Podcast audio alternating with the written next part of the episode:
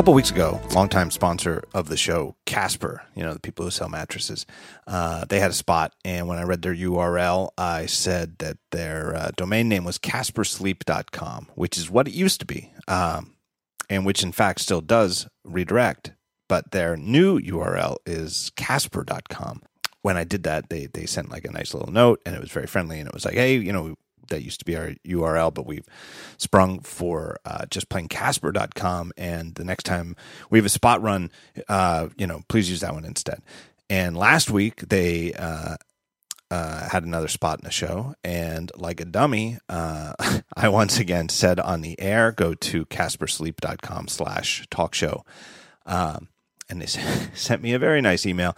That was so nice that I, I thought I should, uh, right here at the front of the show, just put a little insert here and just tell you um, if you're in the market for a mattress and you want to go there, go to casper.com, uh, C A S P E R slash talk show, casper.com slash talk show. Uh, my thanks to them uh, for their patience with me. And uh, uh, now on with the show.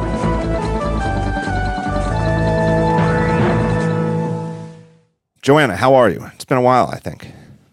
It has been a while, but you hear no sirens and no, No. dog, unlike my last appearance on this show. Was that the last appearance? I think so. yes, Uh, it was definitely the sirens.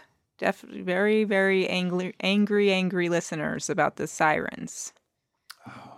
It the- has. yeah, It has been a a very Joanna Stern year in technology, don't you very think? joy. Yeah, just me Uh, all the time. They released me like ten times. The Well, Joanna but- Stern S. I what I mean by that is that to me, you are one of the most um, uh, obsessed in our racket with you know laptop keyboards and tablets and you know where are portable computers going and it's been I- what a crazy year right insane. And actually just had a conversation with my editor about my column next week. I'm i think i've actually ditched the entire idea because it's too hard.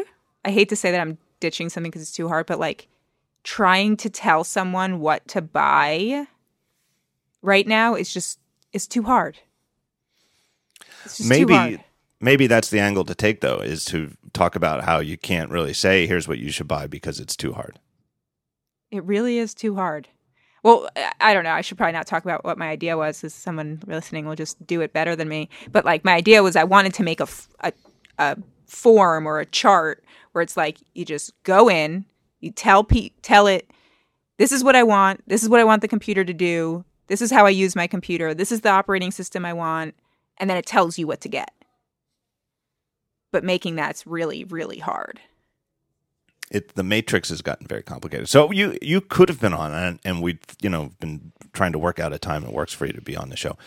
At any point in like the last like two or three months, like to talk about the iPad Pro or to talk about uh, the Surface Book and the Surface Pro Four and all the keyboards and etc. But now we can just talk about them all at once, And yeah, and there was an iPhone before that. right? And then what have I been doing with myself? There's been a lot of reviews, a lot of products. Good products, some not so good, but really interesting. That's, I that's saw how I'm going to summarize this year. I saw a thing, and I didn't see the breakdown. Maybe you did, but I saw a thing where you know that every year there's the with the um, the Black Friday and the the whole opening of the holiday shopping season that sixty four percent of the online purchases over the weekend were done on a mobile device Yeah, I saw which that is too. kind of astounding. The thing I don't know is what are they calling a mobile device? Is does that include tablets or is that is it is it Don't they usually phones? break down by operating system? I Like how they guess look at so, it? but isn't that like I, I've been thinking about this for years, but I feel like part of what makes this year what 2015 so interesting is that doing it by operating system really doesn't make Right. sense anymore. True. Very true. I mean, Windows. Like, Right. someone could be on their Windows phone and they, they're actually on, or they it says Windows 10 and they could be on like a 50 foot desktop Right. And conversely Windows 10. Right, and conversely, the the uh, on the Apple side, the iPad Pro uh, is going to qualify by OS as a mobile device, but Right. it's and and by some definition, it is certainly mobile, where you're certainly using it, you know, without any, you're not connected to a power or anything like that. You don't have to be. Um, but it's meant to be used on a desk of some sort, or at least on your lap. Like it's not like a handheld device. Right. Right. I've been using mine more and more in bed. I like um we've pretty much watched all of Jane uh, Jane the Virgin on the iPad Pro. It's really, really interesting as a TV. Yeah. Like and the last two trips that I've taken, I've t- just I took my Air. I have this problem where I just have to take the Air. It makes me feel better.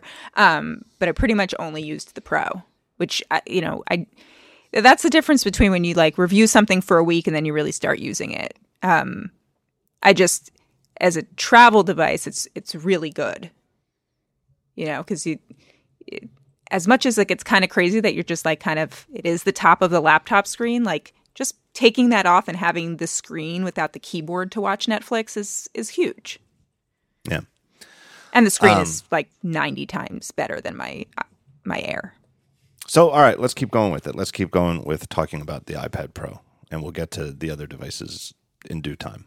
Um, I have found, and it, it's one of the little things that it really makes a huge difference between the. And I know you mentioned this in your iPad Pro review for the for the journal.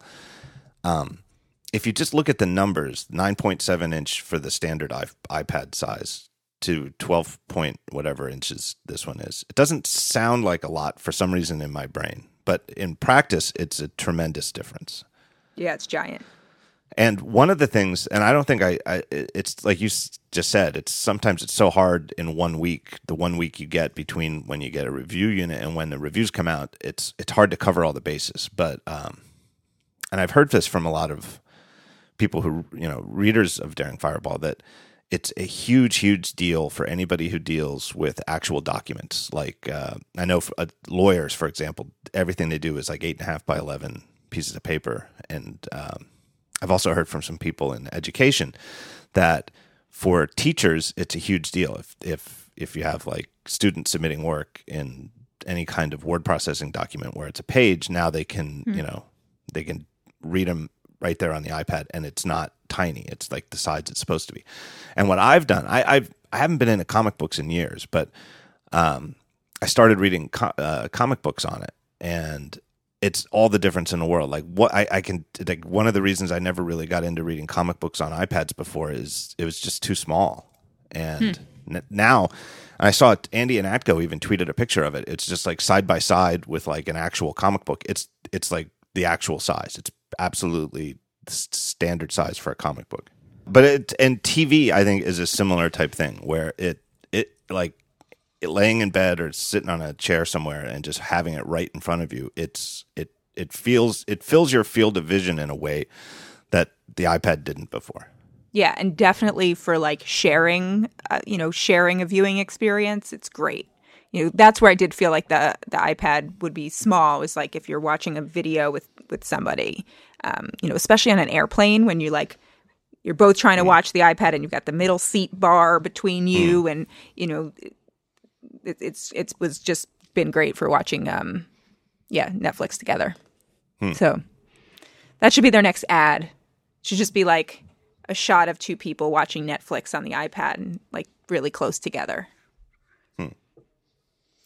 Maybe they're not going to hire me for marketing.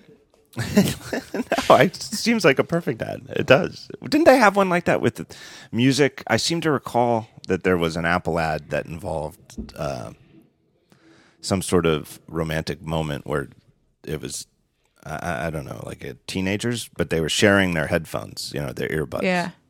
And no, and the tagline is Netflix and chill.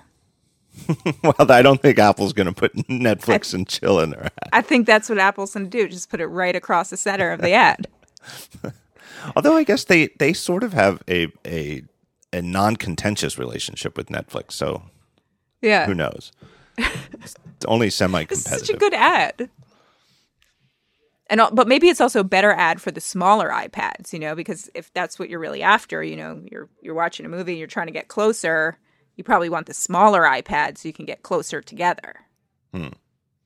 I've gone too far with this. uh, so you still, but you still take your MacBook Air everywhere you go. Yeah, yeah. It's, I mean, God, my Air is really a piece of shit now too. Um, I'm like looking at it and there's crumbs stuck in the between the bezel, like on the right underneath the the O in the MacBook. The first O, not the second. There's just like I think it's a piece of bread. Yeah, it's really it's I went to Potbelly that... for lunch, so it's probably it's probably whole wheat bread. Anyway, yes, I take it I take it because I don't know why I take it. I mean, there's certain apps that I use. There really are not even some certain apps. Photoshop I use during the day. Um, sometimes I do some video editing and stuff like that. I think it's mostly comes down to the multitasking. I think, you know, a, a reader asked me today on on Twitter. He was trying to decide between the iPad Pro and the MacBook Air, and I, I really think it just comes down to two things. It's not power. I mean, it's it's certainly not power. Um, it's not screen because the Pro kills it on screen and all these other things. I think it comes down to peripherals and multitasking. What do you think? Is there something I'm missing? Yeah, uh, no, I, I, I, I think that covers it well. And then the other, the other, the only other thing I can think of that's a big ticket, like this might be the primary reason that you decide would be: Are there apps that only exist on one or the other OS. Mm-hmm. Right. Um, you know, and there are some that are many, in fact, that exist on both. You know, there's all sorts right. of writing apps, for example, that have you know clients that you know for both both platforms, so you don't have to decide. There are other things that are either Mac only, or now there's a lot of apps that are iPad only. So, you know, right. if you're if you feel like you need one of those, well, then your decision's made for you. Yeah, I mean, the file system is another really big one. I guess that would be the third big thing, you know, and I kind of consider that under multitasking, which is not part of it. But, you know, I just deal with lots of different files and here, like, people send Word documents, unfortunately, and they're marked up and you got to download them and you got to look at them and then you got to reattach them. And, you know, that's still a place where the iPad is just not, um, you know, in trying to make it simpler, sometimes it's just really hard. You know, I, I actually wrote about in the review, or I don't know if the whole thing came in, but um, like I was just trying to get a PDF from one app to another, and just can't really do it. Right? There's no central file to put something in. You can put it in iCloud iCloud Drive, but yeah, I just don't like to go there. Yeah, and not every app supports it. Depends where you you know. And right. it's the same with Dropbox, where there are definitely some apps that you can you know use app A for this and send a thing from app B by putting it in your Dropbox and both apps have Dropbox integration but you really you can't count on it across all apps right and you have to like hope that the share system works well in that app to then bring it to the other app um yeah, they were Adobe apps that I was using yeah whereas on the Mac you would be shocked. I, I would be, and in fact, it would instantly make me. Uh, uh, any app that I use on a regular basis, what I'm about to say would work. And if I was trying a new app and this didn't work, it would almost certainly make me think this app is a piece of junk, and I'm just gonna. I'm not even gonna spend any more time in it. it which is, if if I'm in a context where I want to add a JPEG, doesn't matter. Is it an email attachment? It, I just want to send it to you. I'm using a chat app. I want to send you this picture. I want to add it to a document where I know the document can you can add images to the document. I would just take it from the Finder where I see the doc, you know, the image, and drag it over and drop right. it in, and yeah. it works everywhere. And it's worked like that since you know I don't know 1984, where you right. just drag stuff where you want it to go, and it's crazy. It's still crazy to me, and it's one of those things where I feel like I'm speaking a second language when I'm trying to work in iOS, which is that drag and drop isn't really even a thing there. Right.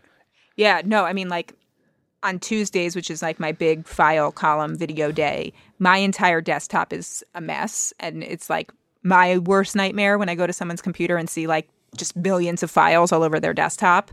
But and then I always clean it up. I like always clean it up Tuesday night.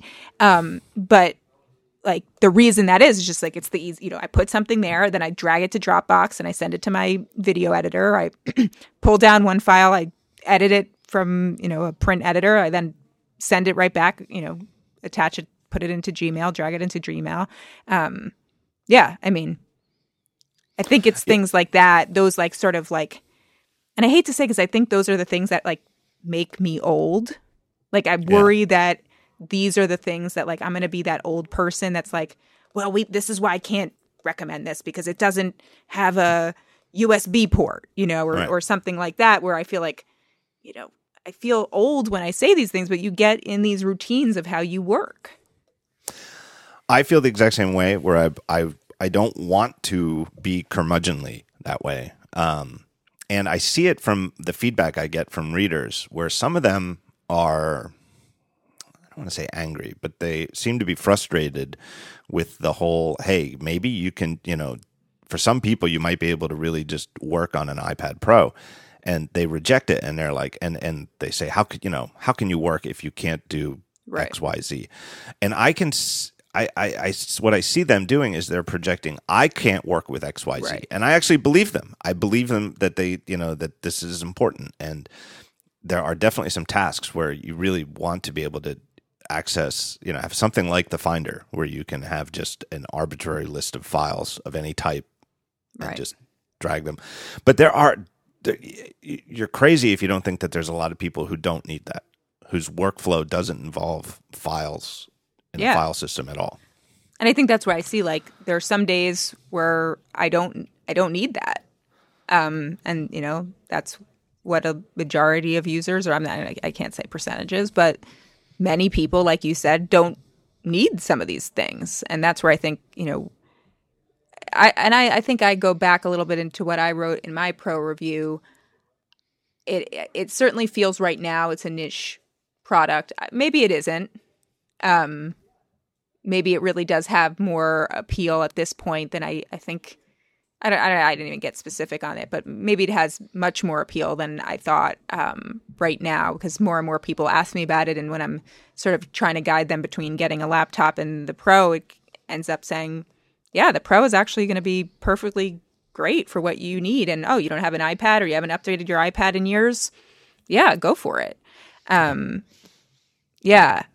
So I don't. I think I'm just really. Um, interested in what Apple's going to be able to do with the software to make it um, to make it closer to what some people want as a laptop experience. Yeah, I think you and I, I, I highlighted that that sentence. I don't have it in front of me right now, but in your review, but more or less, and and you know, it's not a unique observation, but I thought you said it very well, which is but something more or less along the lines of if comparing it to the Surface, uh, cer- cer- certainly the Surface Pros, from Microsoft, um, they the Surface Pros are saddled with mm-hmm. the overly complex Windows 10, and the iPad Pro is saddled with what is still clearly an a phone operating system. Yeah. Right.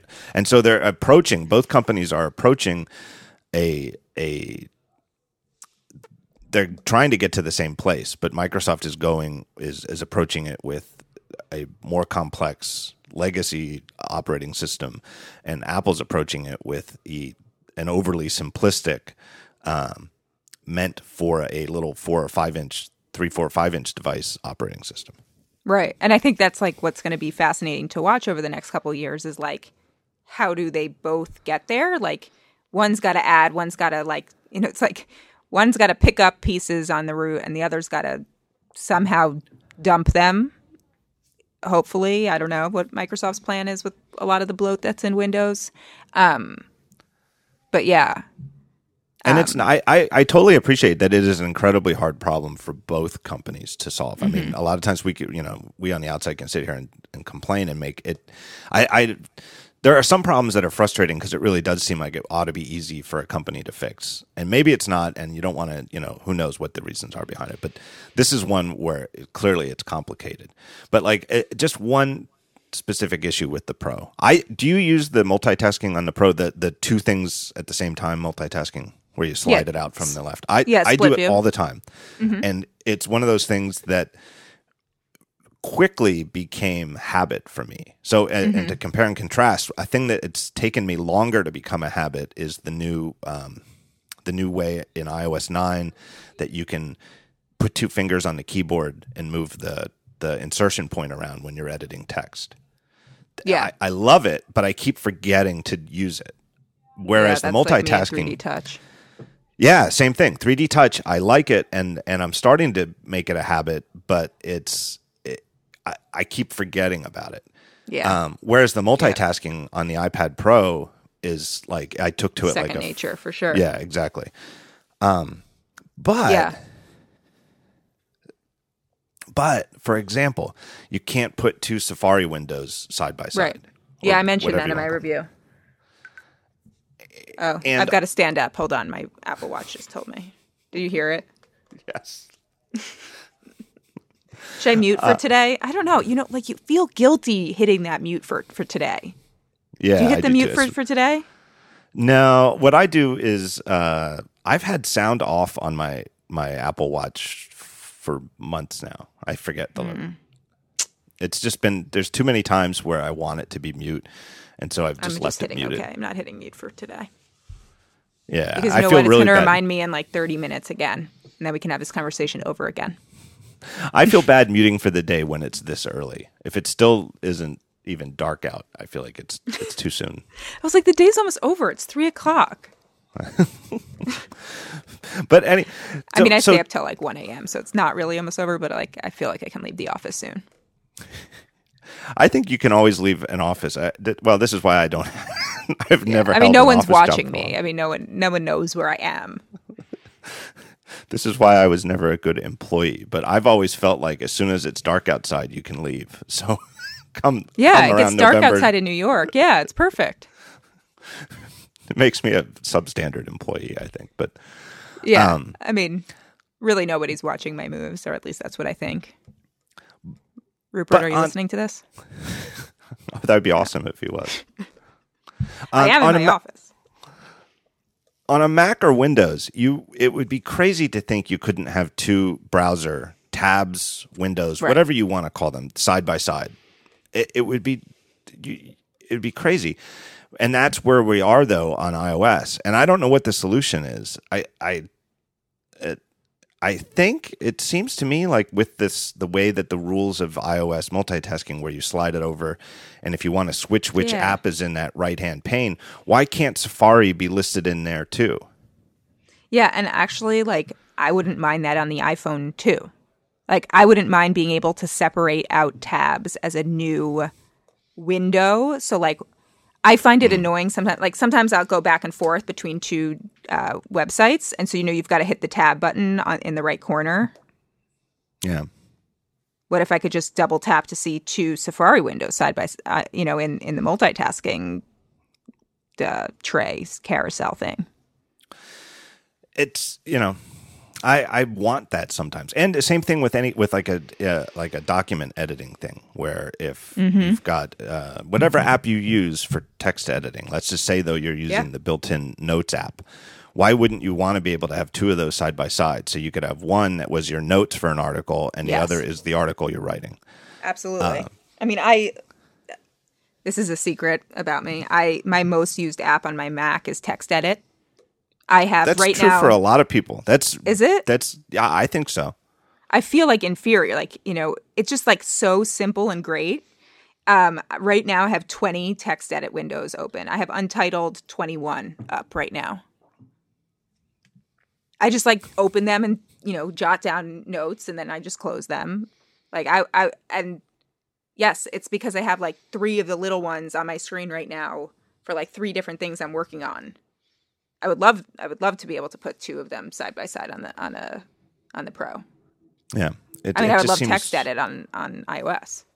Yeah, there were rumors last year. I mean, year the text edit team. I mean, that. really, what have they been doing?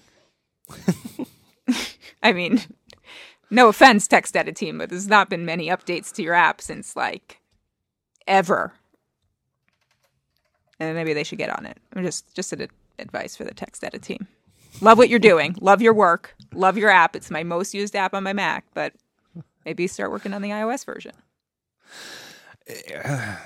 It's funny that there was a rumor last year that there was going to be a text edit for iOS and preview too. Um, Oh yeah, And- I remember that. yeah, and it's seemingly Preview just, is another one of my favorites. yeah. I mean, preview like, and this is this is where when I sometimes um, really try and make the switch back to Windows, these are some of the apps that are so core to the operating system that that Microsoft just doesn't have. Uh, Preview is a great example. Microsoft just doesn't have something like Preview on Windows 10. Like the a basic thing where you can look at photos, yes, but some of those basic editing tools and the ease of using them, not there. Yeah. Right. Just if you want to make a quick crop or Yeah, quick crop, resize the photo, Yeah, even touch up stuff. I mean, it's a great pre. Again, the preview team really. I mean, it's just probably my second used, most used app on my Mac. Uh, here's an example. There, I got a a complimentary um, review copy of a new book from uh, the people at uh, A List Apart last week. Thank you to them for sending it to me. It was very kind. They sent it to me by email, and I opened it up and I started reading. Uh, uh, and it was actually a book on responsive web design, so it's obviously something I need to read since my website still isn't responsive. Uh, started reading it, and I don't know. Hours later, next day, I wanted to. I was like, "Oh, I want to keep reading that book." And I was on uh, the iPad Pro, and I'm like, "Where the hell is that?" And I, I, I like blanked out for a couple of seconds. Like, why can't I find it here? And then I realized, oh, there's no preview here. Right. And uh, you know, there is a way Well- to do that. You can use iBooks. You can, you know, open the PDF in iBooks and it it'll sync across and you can read on the Mac and read here. But I use Preview, not iBooks, to read PDFs because it's, you know, when you double click it, that's what it opens in on your Mac. right. I mean, I guess on iOS they just figure photos is the answer, but Photos doesn't have support for PDF and some of those kind of uh, features that you have in Preview. I I think what it is more is that they even with iCloud and even with the new iCloud Drive, which does work pretty well, I think. I mean, in my experience, it's it syncs pretty pretty reliably and pretty quickly. Um, but I feel like they they're averse to adding document oriented apps to iOS right? As opposed to, let's say, Notes, where the new Notes app is updated on macOS Right. 10 El Capitan and it's mm-hmm. updated on iOS, but you don't have files. You know, now technically there are files hidden somewhere in your, you know, library Yeah. folder somewhere, but there's no files that are actually exposed to you. Whereas preview is still about opening PDF dot PDF files and That's text right. edit. That's right. is- that comes back to our file system conversation. Right, but they have it. They have it with iCloud now, and they have the iCloud Drive app. But it's almost like they don't want to even, even with the fact that it's that it is now technically possible to do, you know, in, in iOS, in a pretty easy, you know, way. I feel like they're just averse to it on, like, uh, philosophical grounds almost. Mm-hmm. Mhm. Yeah. I mean, the problem with, yeah, I guess if you're using Drive and you really are invested in that, maybe you don't have a lot of these problems. Well, you do have the problem if, if some of the apps don't use it. Hmm. I don't know. I right. can't say. I can't say I'm going to go to iCloud Drive. I just can't commit to that. What do you use it at all? Not really. I use it for photos. Is that Yeah, different? it's different. Yeah, right? That's Photo different because yeah, it, that's that's just iCloud photo syncing where it's not really No, in I, the file I see. system. I live in a Google world. So You then, what do in a you? Google world? No, I don't. I don't. I don't. I try to use as little Google stuff as possible. Hmm, So with Google, where do you like? So you use Google Drive to sync documents from one thing to another. Yeah. How does that work in the Finder? I don't even know. Like, how does that work on a Mac? It well, you you can sync all your Google Drive stuff to your Mac. I actually don't do that. Um, I actually just go through the Chrome browser because Hmm. I don't want all those files there.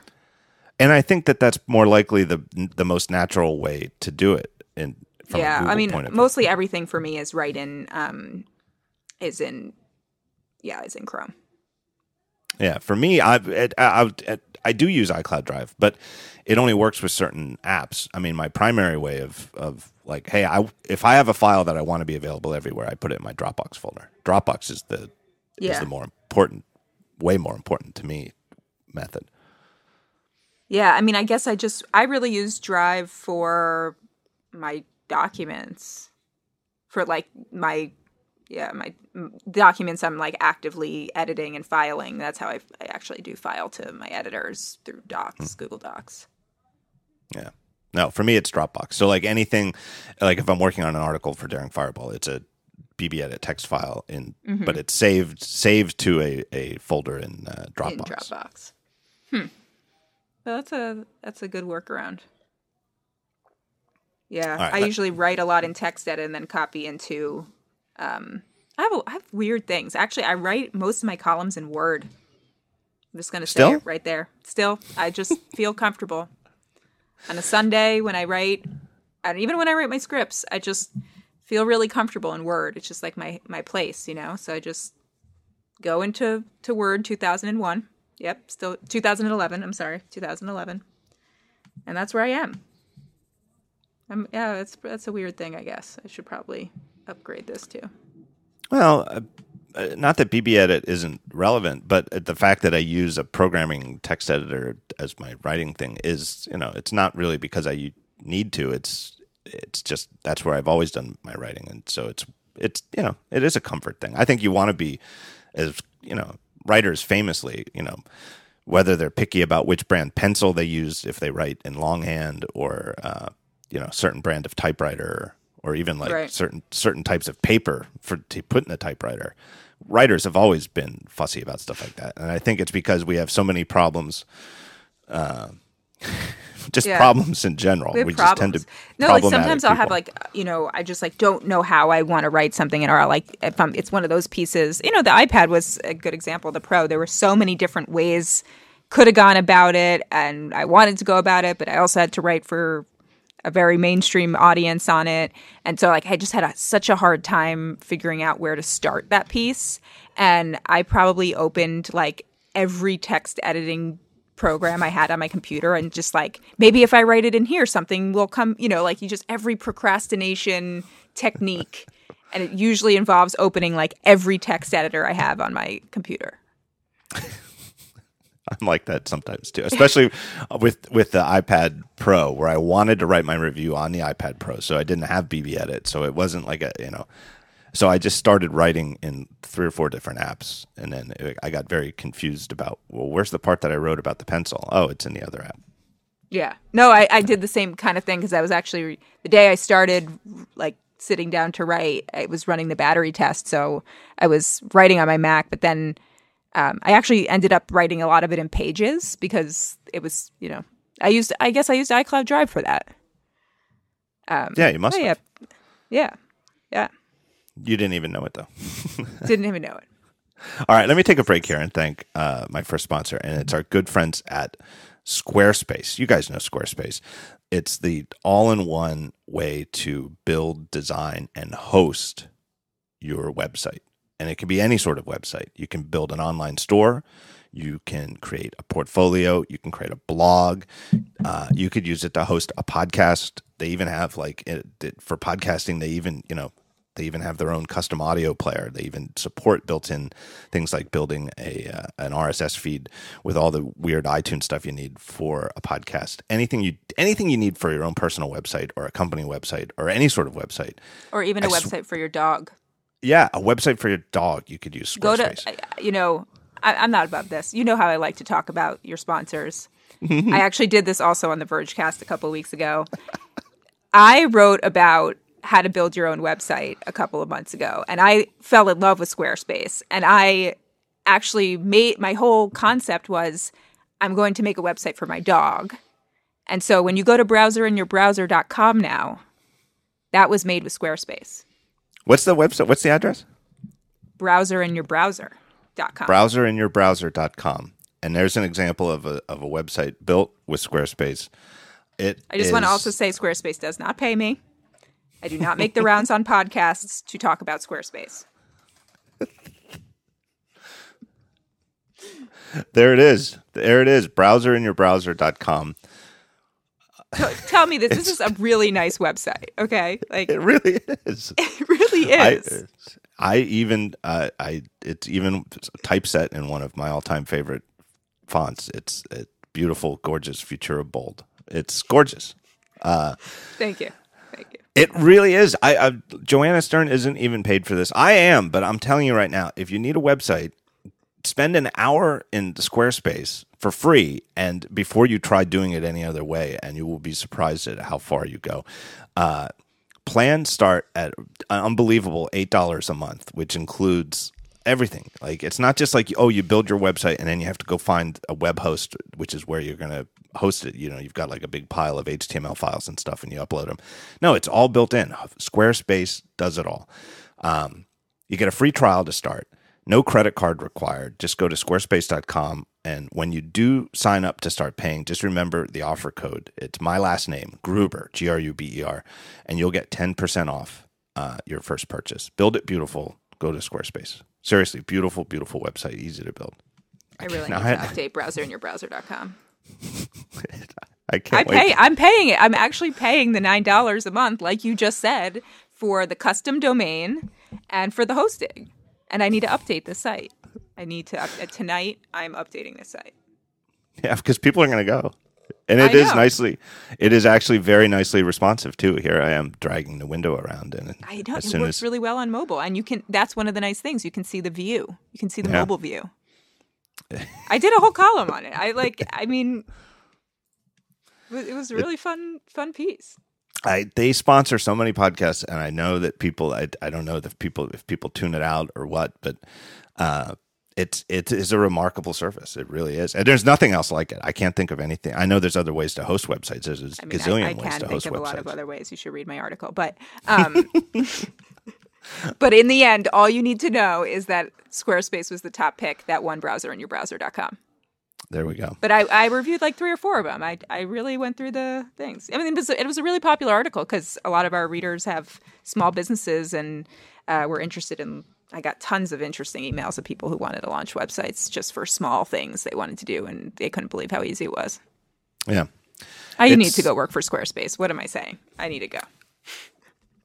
I basically sell Squarespace uh, subscriptions or whatever they people sell there. Uh, all right, next device on the list. Um, I would I would love to pick your pick your mind about the Surface Pro 4 and the Surface Book. Um, I have to. I actually just got the the the mailroom just dropped off the the latest Surface Book, which they tell me Microsoft has sent says this is the shipping unit. I should have no problems, but that's where we, I should back up and talk about some of the problems I have, but I have to take it out of the box. Um, yeah, what an interesting, what an interesting uh, series of announcements from Microsoft. You know, the book, um, uh, my review was was very. I'll, I'll actually just be honest and tell you the story about what happened with the review. So. I loved using the the Surface Book. I think it was an incredible piece of hardware that Microsoft made. Um, everything from sort of the screen to how the keyboard works and the trackpad actually finally working very very well. Um, you know after years of reviewing uh, just really just terrible like i mean you know i've i have probably a lot of emotional and psychological issues because of how many terrible windows laptops i've reviewed. Um, it was just such a nice change. It's just such a, it was just you know it's, it's, just it was a really big step I think uh, in in the history of Windows laptops. So wrote this really good review, and then the first unit I had um, had some issues. Uh, actually, the first Surface Pro 4 I had had some issues, and so it wouldn't restart. And then um, the Surface Book, the the first one I had had um, a driver issue, and so it kind of kept crashing.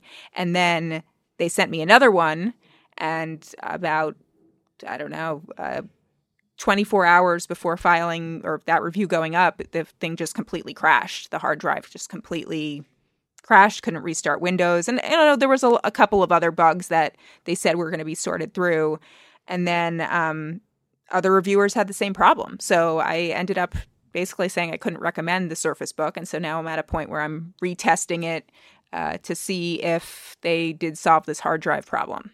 It sounds like what I, from what I can tell, and I did not get one to review, but uh, because uh, I'm not really in that racket, but um, but I've seen it, and I was at like a Microsoft event here in Philadelphia where Ben Rudolph, uh, you know, who's like the I don't know, he's like the lead evangelist for these things. Um, you know, they hosted a thing, and he was kind enough to invite me, and I got to spend some time using it there. But you know, it's very different than spending a week with it. But it sounds to me from reading everything that what Microsoft did is they seeded the review units before they had the whatever you want to call it golden master this is what's going to go out Yep. to consumers and there you know were some pretty serious bugs because it wasn't just you it was pretty much everybody kind of ran into the same issues Yeah, I mean, uh, there were bugs and then there were hardware problems, and I, the bugs um, definitely did make it into shipping units. I got many emails and tweets from readers who said I had the same problems. I just went back to the Microsoft store. I returned it.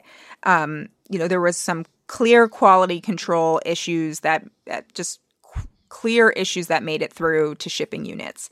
I didn't hear about the hard drive failures. Um, you know, uh, yes, and Microsoft did say that they had sent review units with different hard drives and they had caught these issues at the factory. Um, so I had had the problem first on the Surface Pro 4 and then again, you know, the Surface Book as well. Um, so yeah, I'm hoping this time around it, it, everything goes as well and I can goes well and I can actually, you know, really recommend this as, you know, the best Windows laptop ever made. But um does it have an actual hard drive in it it's not an ssd they're SSDs, yeah. They're but uh, but yeah, they but they had they're- problems They had problems. Yeah, I'm sorry, I keep using the word hard drive, but yeah, they're they're Yeah. SSDs with some sort of um, issue. And as far I- as I I, understand, they actually changed out the manufacturer of it. Hmm. Interesting. Mhm. So let's give them the, the benefit of the doubt for now, and and talk about it as what it's supposed to be, you know. And and but let's let's assume that they're going to iron out the the bugs and the the uh, manufacturing issues. Um, and talk about it just for what it you know what it should be. Yeah, Uh, I mean, you know, I took this like funny. Uh, well, I mean, I think one of the things that's been interesting about Microsoft over the last year is like, you know, when they looked at the tablet market, they had to kind of say, well, what's our strength? Our strength is not what the iPad is. We haven't created a really touch friendly platform that works, or we have, but it didn't. It, it we, they tried to create a touch friendly platform and it failed. Uh, you know, Windows 8 was was by and large obviously a huge failure. Um, and we haven't got the apps to make this that really great immersive compelling experience that the iPad has. Um, but what we do find is people want to do more work on these things. So we want to make tablets more productive. Um, which really was like, okay, we're going to make tablets that can replace our laptop. And it was like, okay, so why don't you just make a laptop? Like the, the tablet really couldn't replace your laptop. I mean, it could, but it wasn't as good as a laptop. And it certainly wasn't as good as the laptops they had kept putting it up against, which was the Air. So they kept kind of convincing us, like, we're really good at productivity. And so you should want to buy our device that can actually be a good laptop.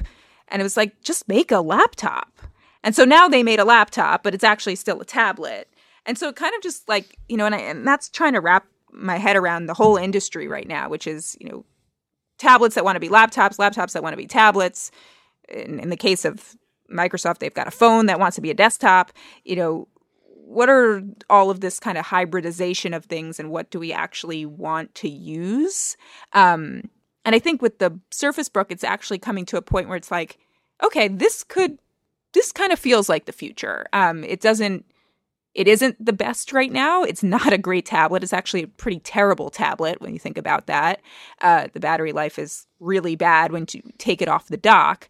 But the idea that, you know, tablets can just be the tops of our laptops and that keyboards are just being added back to these things to make them laptops. Well, that makes kind of sense. That makes sense, you know? And so I kind of looked at it from that perspective. And then I just really tried to look at it as like, this is just a Windows laptop. And it's like got the build of an Apple laptop. It's got a touchpad that actually works, that I don't want to hook up a huge mouse to it. It's got a beautiful screen. And so on hardware, Microsoft's finally giving us something that you know heightens and makes Windows worth it. Yeah. Um, I So just threw out my a lot of thoughts, but No, but that's it's so when when I was at the iPad Pro event in September and in the hands-on area, I was hanging out with my friend Michael Johnson, aka Doctor Wave on Twitter, who who's a developer at Pixar, um, and writes you know to, internal tools for Pixar, and and has written a lot of software to use the Wacom tablets and all sort you know for their artists. I mean, I hung around with him because he knows what the hell he's talking about in terms of evaluating, you know, a, a stylus on a thing. And one of the things he did when he first got to try the Apple Pencil on the iPad Pro is all he did was just uh, in the like the the Apple Notes app. He just put the pencil down and just started scribbling circles, just spirally circles, and just watching the latency. That's all he did just to see, and he was very impressed. And it, you know, it, it- all he wanted to test at first was the palm rejection, and if he drew squiggles really, really fast, did it keep up? That's exactly what I did when I got to try the um, the Surface Book with the trackpad. Is I just wanted to see, just put my finger on the trackpad and look at the mouse cursor, and I just moved it around, you know, in a circle really fast to see is this does this work like a MacBook trackpad where it's great, or is it like every other PC I've ever put my hands on in recent years where it's you know oh man Right. I, I can I can see why people still miss the ThinkPad nubbin yeah, the because nipple. the trackpad stinks. And it was great. I mean, the the the Surface Pro trackpad. I mean, again, I did I spend a week with it? No, No, but in terms but- of just th- that quick test, it was great. I mean, I'm I'm the reviewer who has said for the last five years, it is probably Apple's most favorite thing that I have said that Apple makes the best Windows computer. And I said it when I was working at Engadget. I said it when I was working at The Verge, and I've said it when I've been working here at the Journal.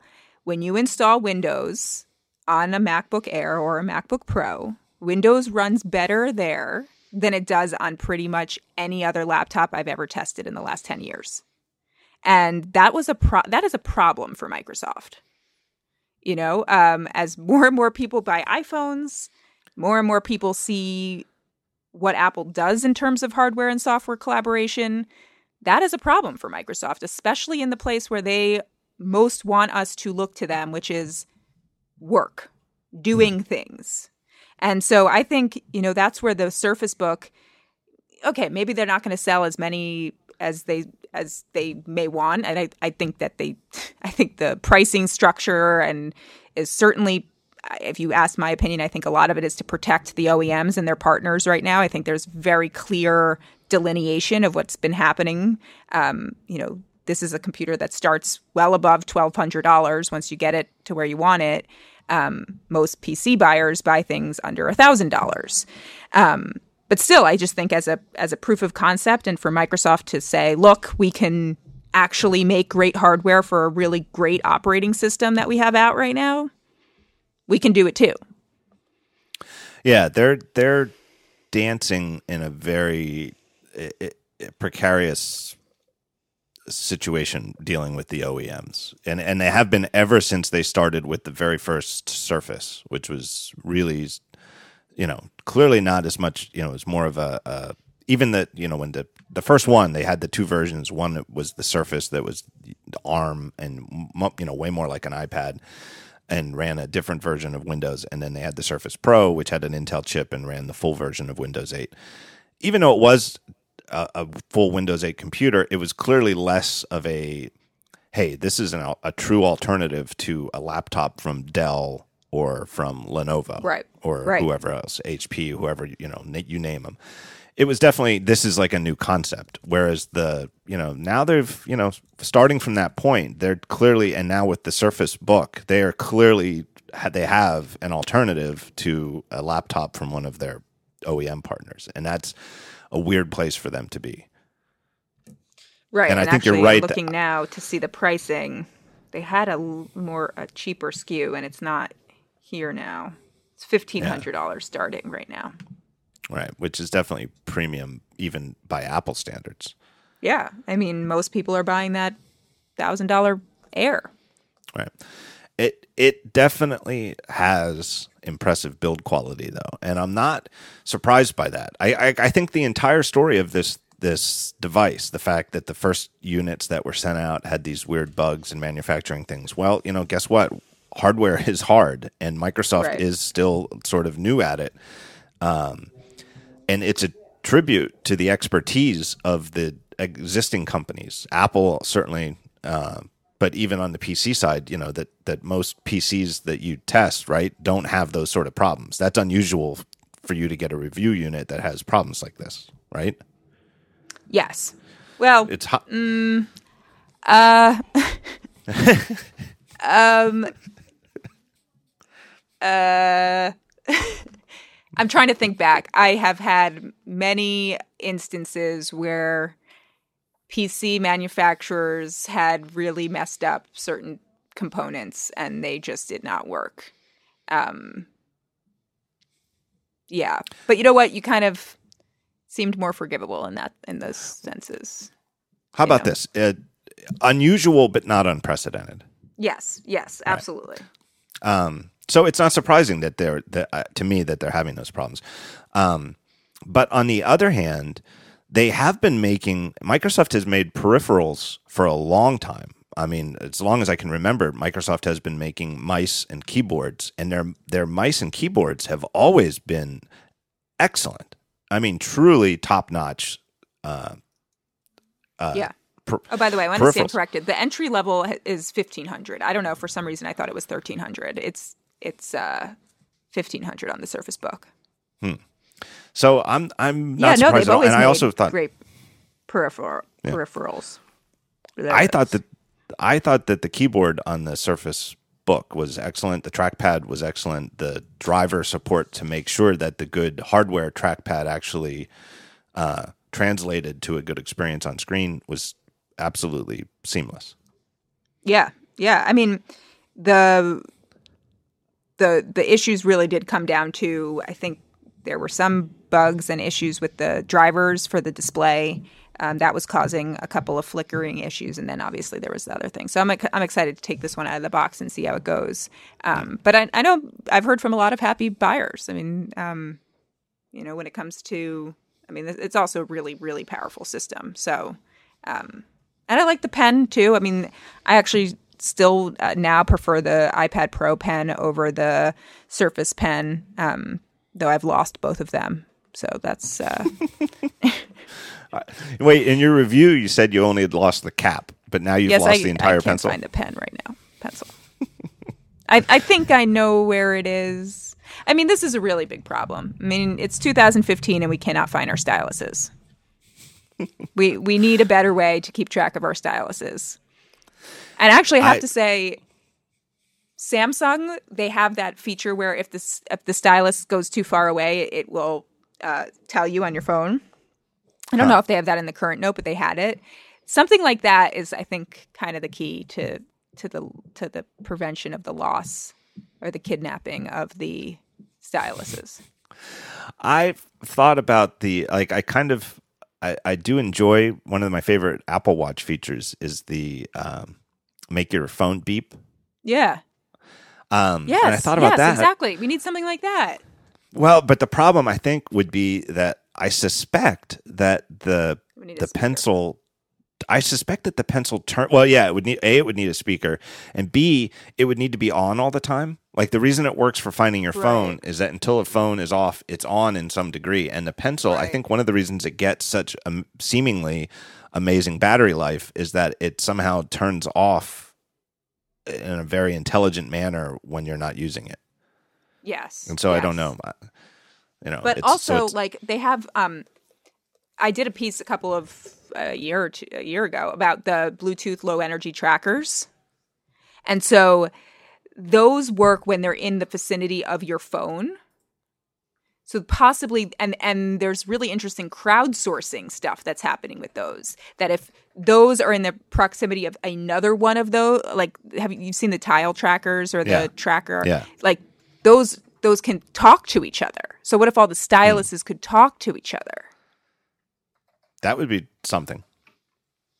I think There- it needs to be there. solved. It's definitely a problem. It's definitely a problem I need to when have a many device. conversations with Apple. Number one, let's talk about the styluses talking to each other. Number two, let's talk about TextEdit. Number three, let's talk about an ad where iPad lovers fall in love around the iPad. a shared movie. A shared, all these things could happen in one ad. All right, I want to take a break here, and I want to thank our next friend of the show, uh, next advertiser. It is our good friends at Wealthfront. Wealthfront is offers long term passive investing, as dictated by strategies in modern portfolio theory. This is academically proven and approved way to invest for the long term. Uh, how things in your portfolio should move in relationship to each other so that you have a balanced portfolio that is adjusted to your tolerance for risk, uh, all sorts of stuff like that. Long story short, it's a replacement for a financial advisor. It's automated and algorithmic. You invest your money, you give them your money, and they take care of it for you automatically. It's just a way to uh, invest for the long term. Uh, why would you use it instead of a financial manager? Well, a financial manager usually uh, takes about one to three percent fees. Um, One percent is around the average. Wealthfront only takes uh, zero point two five percent, and even then, they only take that fee on what you've invested over ten thousand dollars. And they have a special deal for listeners of the show. Uh, it's if you take the URL that I'm going to give you at the end, you uh, they will only apply their fees after fifteen thousand dollars, and the fee only applies to what you have invested above fifteen thousand dollars. So if you invest fifteen thousand and one dollar, they only charge that zero point two five percent fee on the dollar that's over fifteen thousand.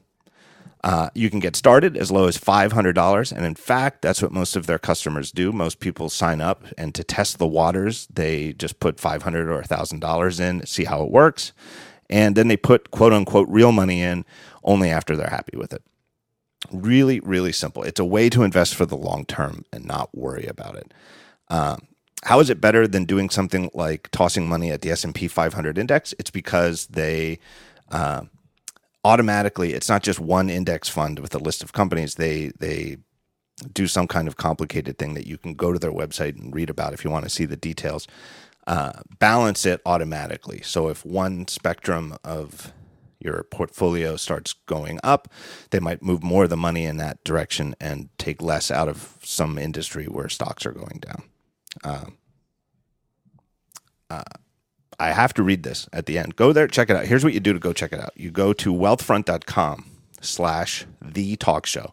Just go there, check it out if you're looking to invest for the long term. And I have to read this uh, for compliance purposes and to keep myself out of prison. Uh, for compliance purposes, I have to tell you that Wealthfront L- Incorporated is an SEC registered investment advisor Brokerage services are offered through Wealthfront Brokerage Corporation, member FINRA and SIPC. This is not a solicitation to buy or sell securities. Investing in securities involves risks, and there is the possibility of losing money. Past performance is no guarantee of future results. Please visit wealthfront.com slash the talk show to read our full disclosure. That was very well get- done. I'm freaked out. I, I love these guys. It sounds like a great service, really does. I can't use it. That's part of the ditch. Part of the deal with the uh, the SEC stuff is that if you are being paid by them Yeah. as an advertiser, uh, I'm not allowed to invest the money with them. Um, but it's certainly it, it's interesting. But I really it, spooks me out that I have like this show is Yeah, obvious. right. This, this show is obviously sort of a, a seat of the pants operation. and it really spooks me that it, that they're like the thing comes with this big bold thing. And i've spoken to them on the phone to you know get briefed on how the whole thing works and they're very nice people. But like to have an all caps bold you must read this for legal purposes thing it's it freaks me the hell out. With the surface book uh, I, I think you you know you're clearly you know it, it, it's clearly a laptop first and a tablet second for multiple reasons. Right. You know it's it's part of the the GPU processing is in the part that you detach. It's in the keyboard part. Um, and like you said, it doesn't get And the battery life is all in the is in the Right. keyboard. uh, but it's it's it's way less cumbersome than I thought. It's you know in, including the Yeah. software support in Windows. Yeah, I mean, a lot of people also complained about the screen wobble. Like that was like a deal breaker for some people. I mean, the screen wobble is not a deal break, deal breaker for me. Um, I mean, yeah, like it, like when you shake the top of the screen, it certainly wobbles more than a laptop that has a very sturdy hinge. Um, but yeah, not not a deal breaker. I think the screen wobble. A lot Yeah, of people are like, think if that- Apple had had a screen wobble like that, and it's like, I don't know, I don't know how I would feel if Apple had a screen wobble like that. Well, I think if if a if a MacBook had screen wobble like that, but it didn't detach, Right, you could yeah. just it would be a pure complaint. Like the other ones don't wobble, this one wobbles.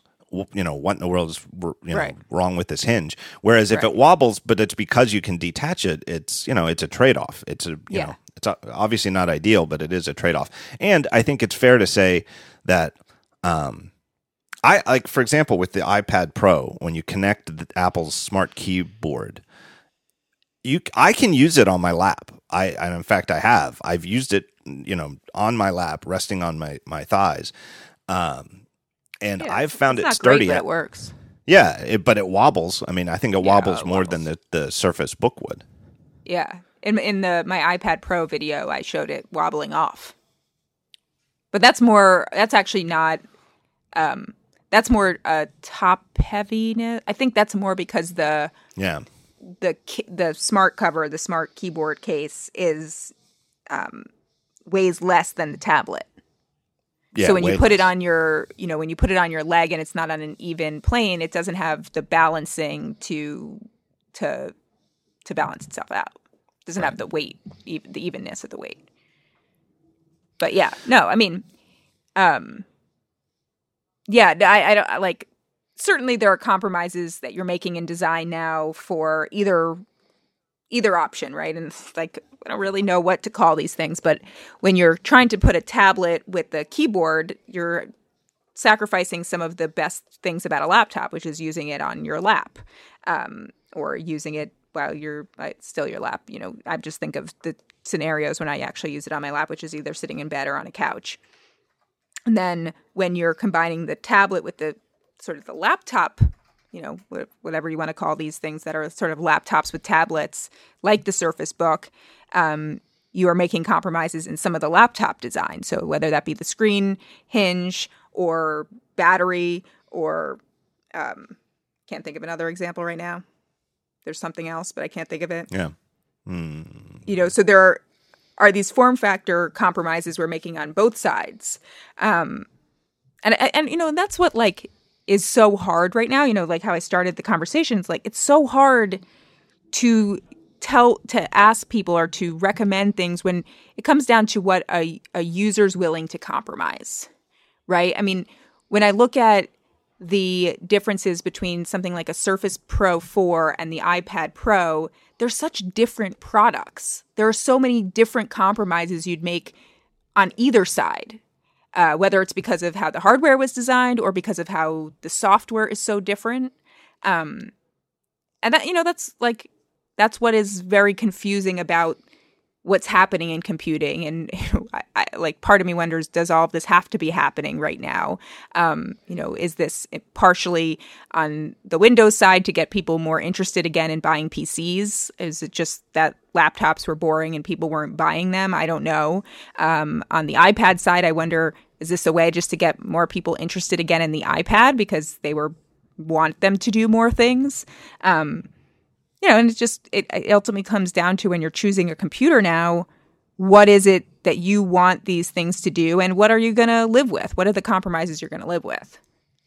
I I find it, and it's it's it's this is not a normal problem that most people have, but because I, I have review units of all of these various products, I have all three iPad sizes here, and they're all set up for me, ready to go.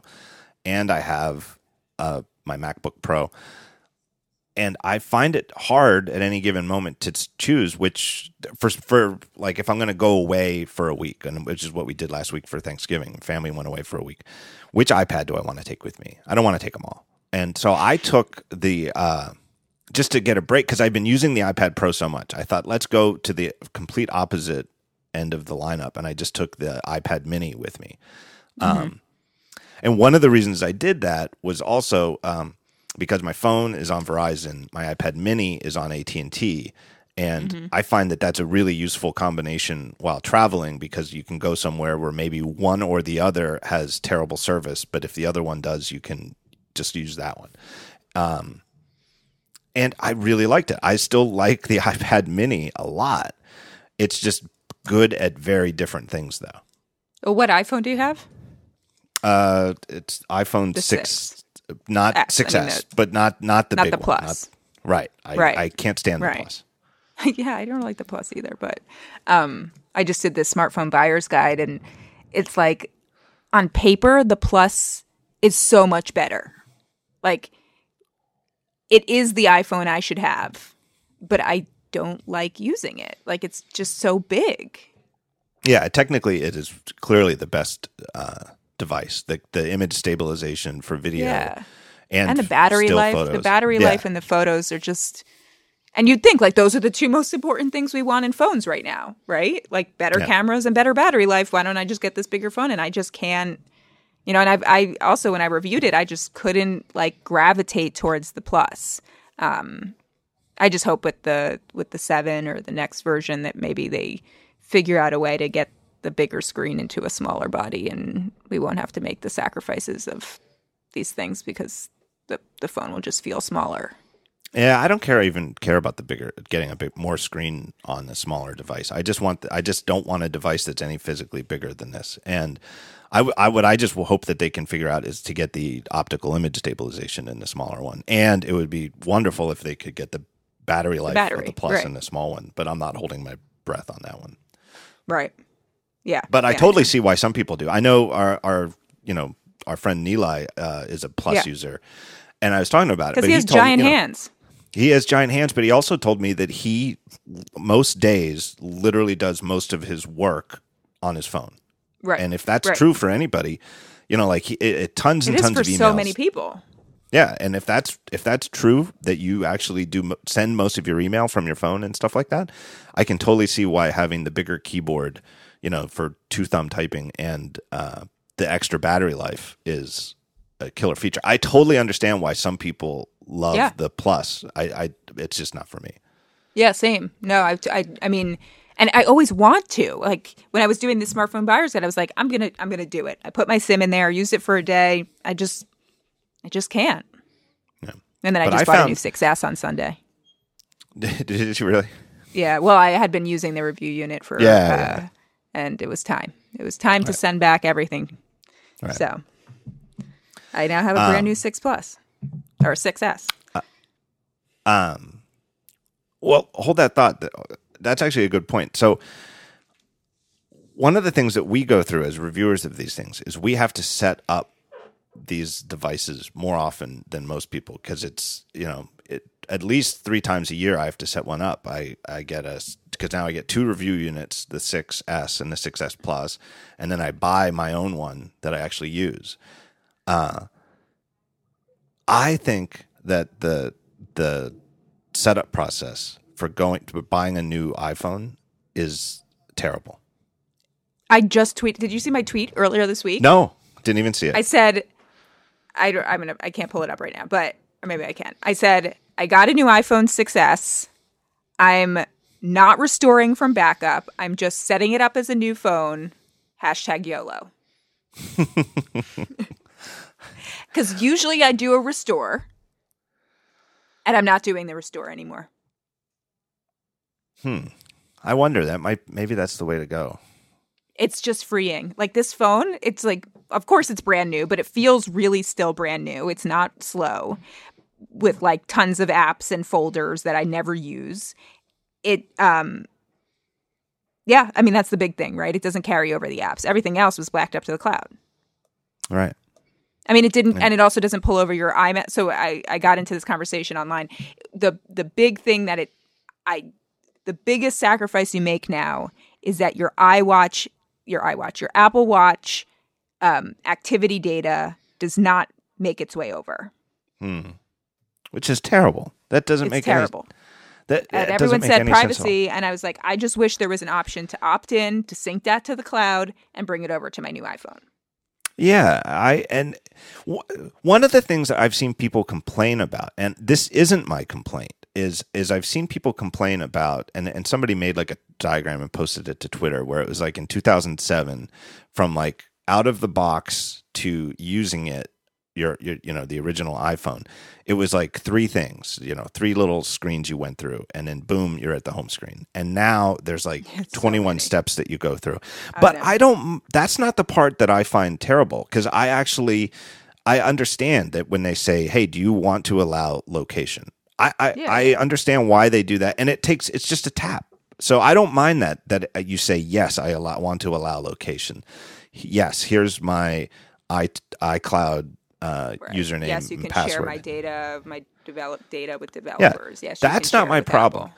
But given that they're already making you go through those steps, I don't find that to be a problem. It, my problem is with uh, the fact that once you're past that, it takes so long and it's indeterminate for all of your stuff to come over. And you've got all these apps that are like darkened out because they're it's like they're coming but they're not there yet but you don't see any progress. You mean when you eh, restore it? yeah, When you, when when you- you sign in and yeah, Yeah. if you don't select setup as new. Right. I just don't see for the Apple Watch health stuff. I don't see why that isn't an option at that point too. Where what do you want to do with your Apple Watch? Do you want to just keep it on the iPhone, which is more private, or would you allow us to store it in your iCloud account Yeah, online? Which that's, you that's know- all I'm saying. I just want an option. Right. And I don't see it it certainly is private. I mean, I, I don't want, you know, and, and I, I realize that there's it, if there's uh, some kind of bug in you know, on Apple's server side stuff that it someday somebody there might be some kind of breach that would let that stuff out and I wouldn't want that to happen. But to me it's no more private than in fact, I would I, for me personally, I would consider it less private than my email, which I have Or your at contact list. or my contact list or my iMessages. I actually Mm-hmm. use iMessage more than I use my Mac.com email. So the contents of my iMessages are far more. And I guess the whole iMessage But history isn't stored on cloud. right. Yeah, Yeah, But the- iMessage history My email isn't. is. I, I if it was something I could opt into, I would. I trust Apple enough that I would trust But it. your email with Apple is on their servers, not Yeah. um, not others. Right. But I, you know, they, they certainly host things. They do host things that are private, and Right. I, I don't see why my Apple Watch data data can't be. Yeah, Uh, I mean, it- I just wish it. I mean, even if it was just like for the one-time sync, and then Right. they delete it or something. I don't know. I don't know enough about that, but yes, it, that is the one annoying thing I did not get from the restore, and also iMessage history. You can get you can sync all your old messages, Yeah. but other than that, I'm really happy with my setup as new iPhone. It's like Yeah, a whole yeah. new world. It's like It's it's a tempting way. It's a tempting way to clean up all the apps you're not using too. Yeah, and it really Where makes you- you think about what the best apps you use. And like, I redid my whole home screen, and Right. this is all I use. A lot of Google, but um, yeah, a lot of Google and social networks, is basically. Right. It's and tempting. yes, the It's- Starbucks app. What, what a pain! It's such a pain in the ass to set up. The Wait Starbucks for app. the sync. No, no, no. Just Oh. to set up a new device and have all those up a new apps sync over. Yeah, I find it easier. I do it. See, and so for example, with iPads, I I never, I almost never restore from a backup. I just always start the iPad fresh. So like the iPad Pro that I've been using, you know, since whenever they seeded the review units. it's a lot easier to do than with an iPhone because I don't feel like you're giving Yeah. things up. You're not giving things up like your message. Hi- well, I guess you are gi- giving up somewhat of your message history, but I Right, like but that's the fact probably that not your main device for that. exactly. Uh, and And actually, fact- I I did the same for that Pro. When I did the iPhone reviews, I I have to think. No, you know, for the iPhone reviews, I didn't restore from backup. Uh, and then when I started using it as like my phone for a little bit, I did restore from an old backup because I didn't want to test the battery life in my test with a. I just wanted to do it completely clean. Hmm. Um, but yeah, but yeah, most of the time when I've got new phones, I do a restore. And my wife has done a restore, and her like oh, and that's why I think it's also ridiculous. Is like in some of those restore files, they have crazy things in there. The the files can be like I think her last one was like sixty or seventy gigs. Because she re- had done the restore of, you know, you do the restore. It's all your photos that were stored on the phone, Right. videos, everything. You know, even photo thing photos that were in your iMessages.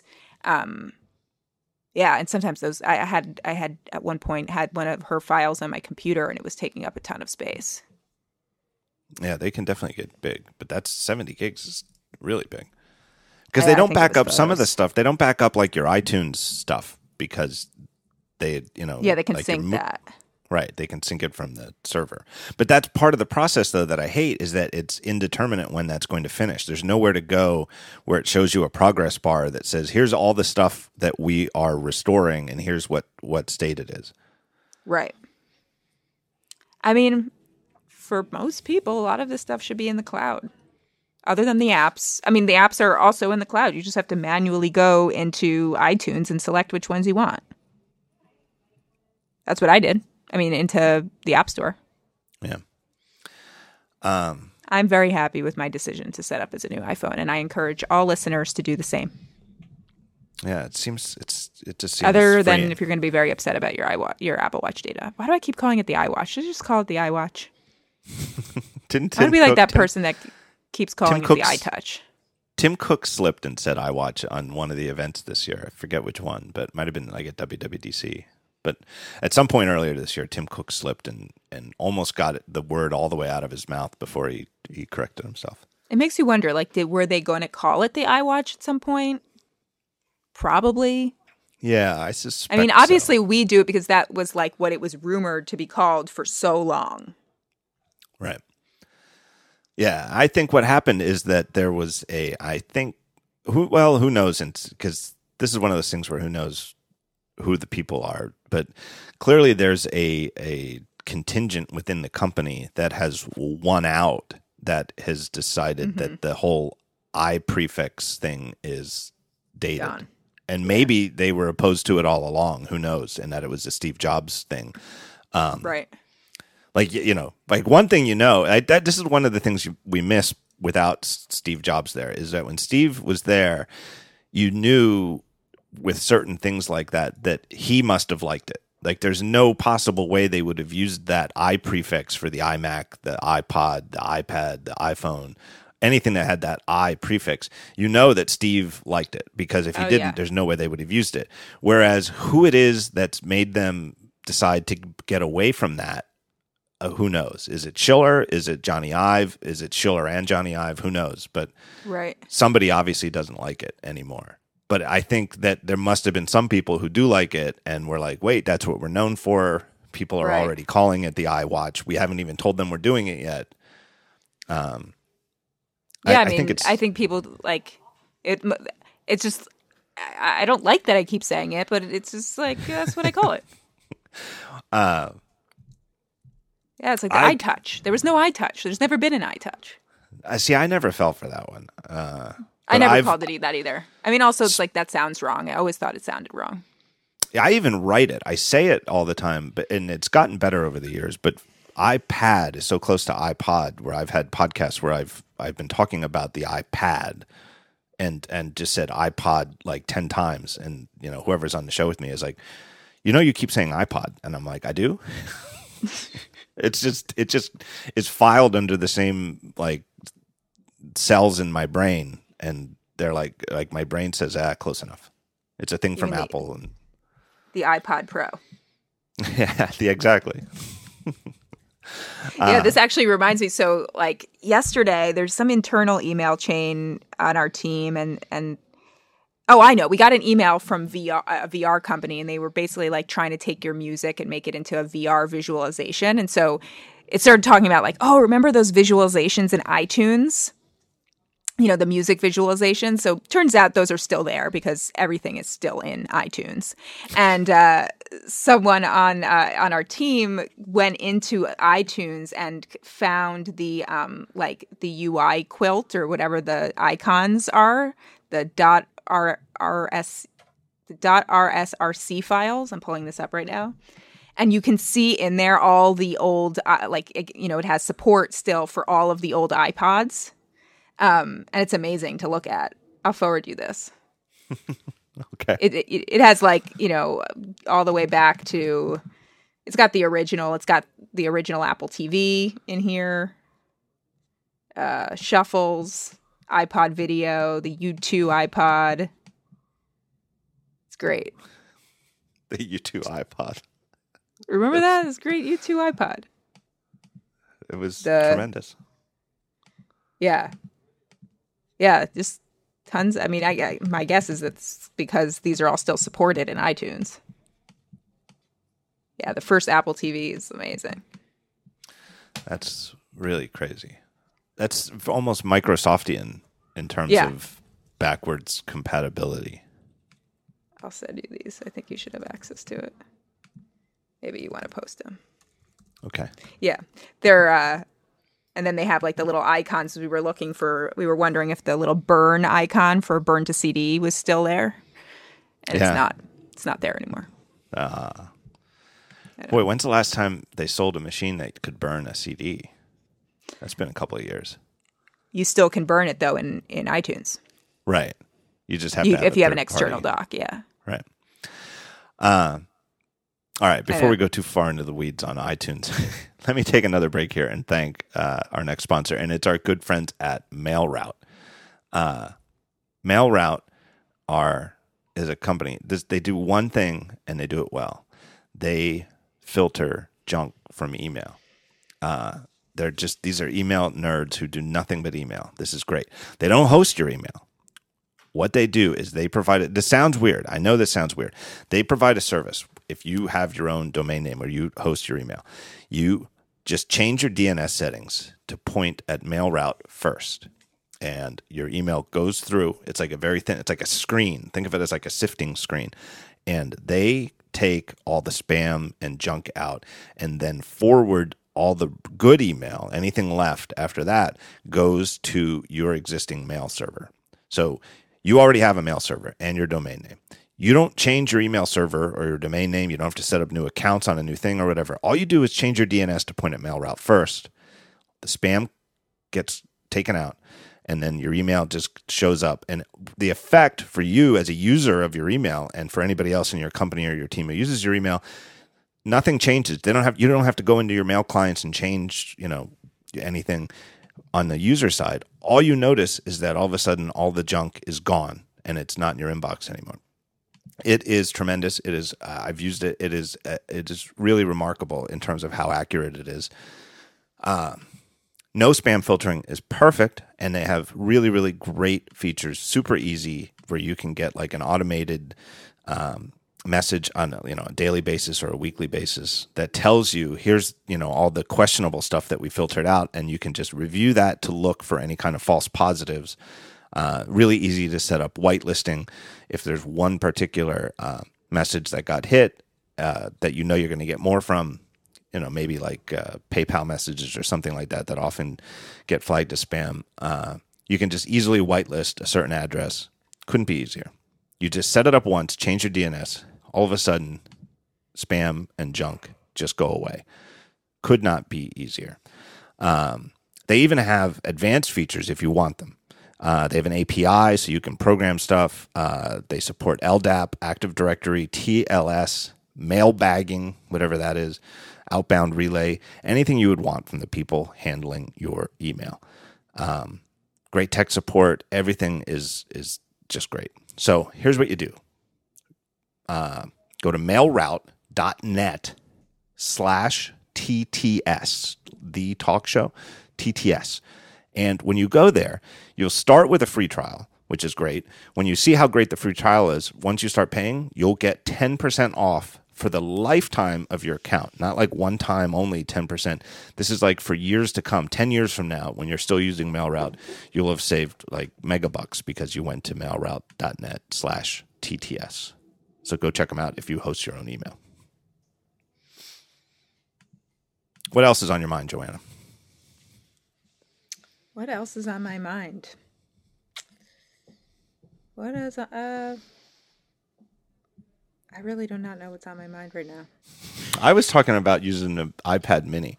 Uh what if you if you could only take one iPad with you on a trip, which one would it be? Let's say you're going away on a week for a week's uh, you're going to be away from home for a week. Well, I'm weird because I don't read on an iPad. Like I don't read books on an iPad. So I have the I have the Kindle Paperwhite, which I love. Right. So I would probably bring that Pro, and I would try to not bring my Air. I mean, am I going on vacation? Where am I going? Uh, That's probably actually what's really on my mind. I'm going on vacation in in a week and a half, and I can't wait. All right. Well, then there you I'm go. Which one are you going to take? So it's not even a hypothetical. Yeah, I'm going to Cabo. I'm going to probably bring. I'll bring the Pro if I still have it and I haven't sent it back. I mean, I just don't think I would. Yeah, for watching Netflix and for, or like watching any downloaded movies, we did that as well.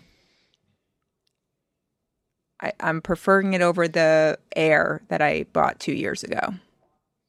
Hmm. I Should I sell that? still, you think I should sell that Air? Probably, right? I should sell all of this stuff. I have so much stuff, and I just keep it all and just hoard it here in my office. hoard and it. I- and it's you know, by so the do time I. I mean, I don't sell. I did sell my iPhone six. I did it for a story, but I pretty much would have. That's what I think I'm going to be doing going forward. I still haven't decided if I should go to, get into the upgrade program. Um, have you? Have you? Is that? Are you on that plan? No, I, I I actually still own one of every iPhone ever made because I've bought Mm-hmm. every one for myself and uh, I have kept them all. In fact, I have more than one of every one because I have some of Amy's as well. Some of Amy's we've given away to like family members. Um, I don't think we've ever sold one, but we've you know given them away to people you know like her her younger sister and stuff like that. Um, and she had one that she broke. Uh, I so ca- we yeah. So I'm kind of like everyone. I'm thinking about doing this basically my own upgrade plan. Everyone else should be on the Joanna Stern upgrade plan, where I basically buy the phone outright, then hopefully sell it right before the event, use an old phone, use that new money to buy the new phone. Hmm. That's basically what I sold my six, my 64 gig six right before the event for 520 something dollars on Swappa. And it was a good experience. Way more money than you'd get on one of those other sites. I got completely scammed on eBay, so I didn't use eBay. You did get and- scammed on eBay? Oh yeah, totally scammed on eBay. Really? Um, Tell me about that. Yeah, I I like put it up for sale on eBay. The guy of course claiming to be from Nigeria. Uh Well, no, No. he did. He no, he didn't tell me he was from Nigeria. So he's the the guy who buys it. It says he lives in Boston and that he's buying the phone for six hundred dollars. That's probably where I should have been tipped off because it was like more than I had put it up for. And so he then this is actually hilarious because this was all for a story. I was basically just putting it up there to test out eBay for a story, and they say he says he's in Boston. I'm like, okay. He says, oh, I can't send the money through um, eBay. It's something's wrong with it. I need to send it through PayPal. Um, okay, that's that's fine. Then then he says, oh, I can't send it through the right e- right PayPal because eBay doesn't own PayPal anymore. I was like, that has absolutely nothing to do with anything. It is true. It's true, um, Yeah, but it's, not. true, but like that doesn't have anything to do with any like what whatever it is, and then ultimately sends me a phishing PayPal email that says he's sent me the six hundred dollars through PayPal, and you know there was no real transaction that happened through PayPal or through eBay. But we just try to You didn't send him the phone though. No, no, and I don't No. think in the end, I don't think he was actually after the phone. I think he was after some sort of information that I would have either clicked Right. on when I hit clicked on that PayPal phishing thing. Um, Right.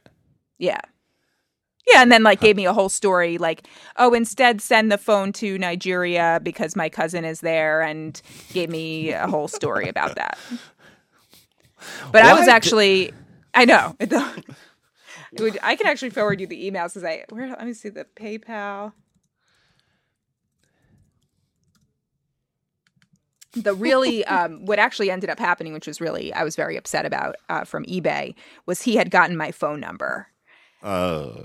Yeah, and that w- that was where I, um, you know, the the scam stuff happens, and you need to be on the lookout for weird PayPal spoofing email addresses. Um, yeah, his name is Stanley Bates, and uh, I, you know, In as- quotes. yeah, uh, Stanley Bates from from Boston, and I I knew obviously that something was really fishy when he wanted to send it through this weird PayPal looking thing in my you know, it looks pretty real to be honest, but the address says um, sale safety at usa.com. right. Anyway, what what what I was really annoyed about was eBay has this loophole where after you've finished a transaction with someone and bought something and said you're going to buy this item or whatever and have the account, there is a way using your listing number that you can look up their phone number and their um, email address. So Wow, he had been te- really- he texted me, yeah. Oh. Yeah, Sketchy. I was not happy about that. But in the end, Uh. I sold my iPhone 6. And then I used that money to buy a new iPhone 6S this past weekend. And so you who did you sell it to? Swappa? How do you spell that? Yes, swappa.com. S W A P P A. Hmm. Yeah, this was all first story. It was right right before the iPhone event. I wrote a piece about the best ways to sell your phone. Right, but it it I mean obviously introducing a middleman definitely, you know, they're they're in business. So you're selling to them for less than what they're going to resell it for. And then in theory, if you could sell this is like the whole spirit Yep. of eBay. In theory, if you could just find the person who wanted to buy it, you could sell it to them for Right. some price in between and make more yeah, money. this, I'll send you But this it- article. The, Swappa is um, is a marketplace, an open marketplace. So you are selling to another person. oh, really? Yeah, so it, exactly the middleman options like Gazelle or you you sell or um, what are the many other ones? Nextworth or iCracked. They won't give you as good of a value as an eBay or an Amazon marketplace or Swappa. Hmm. Yeah, I'm not familiar with that because I just hoard all of mine Right. like an like an idiot. No, I had a great experience with Swappa. Actually, it was I had said on the listing that I would prefer it with someone in New York City, and found a guy, and we met in a very public place in, in New York, and he bought the phone right right there. Not a legit Hmm. guy, not Stanley Bates from Africa. And it- wh- wh- how did you, so if you met in person, how does was the transaction still digital though? Where like he yeah, like he once you sent the money to on PayPal before. Legit, Right. I saw it. Oh, I saw it clear in my PayPal account. right, Yeah. yeah, that sounds great. Yeah, I mean, you know, and, and the, like that's what this year, you know, and I think back on like what were some of the big themes of the year, you know, in smartphones. I I just did this buying guide, and it was like all phones became great. Mo- you know, most of these Android phones are great now. Um, you know, the iPhone became even better, and the biggest deal was like how we buy our phones through carriers now, right? Yeah. Carriers decided, eh, screw screw these contracts. Um, whether people really start upgrading their phones more frequently, I'm not so sure. It's still not the easiest thing, you know, to navigate those deals. Certainly, Apple's program is is seems like the best of them all. Um, but yeah, I mean, how we buy and and and pay the carriers was certainly a big change of of 2015. I mean, Um, I'm I'm I'm still with Verizon because I still think I get the best service with them, but I'm happy to say I won't be in a contract with them soon. Yeah, I'm out of. I've not been in a contract with them for a while. That was the decision. I made this decision like a year. Was it a year ago or two years ago? I forget when. But um, no, I think it was a year ago. Uh, but we stopped do, buying phones on contract, even when our we had the off, option to do it, and just Right.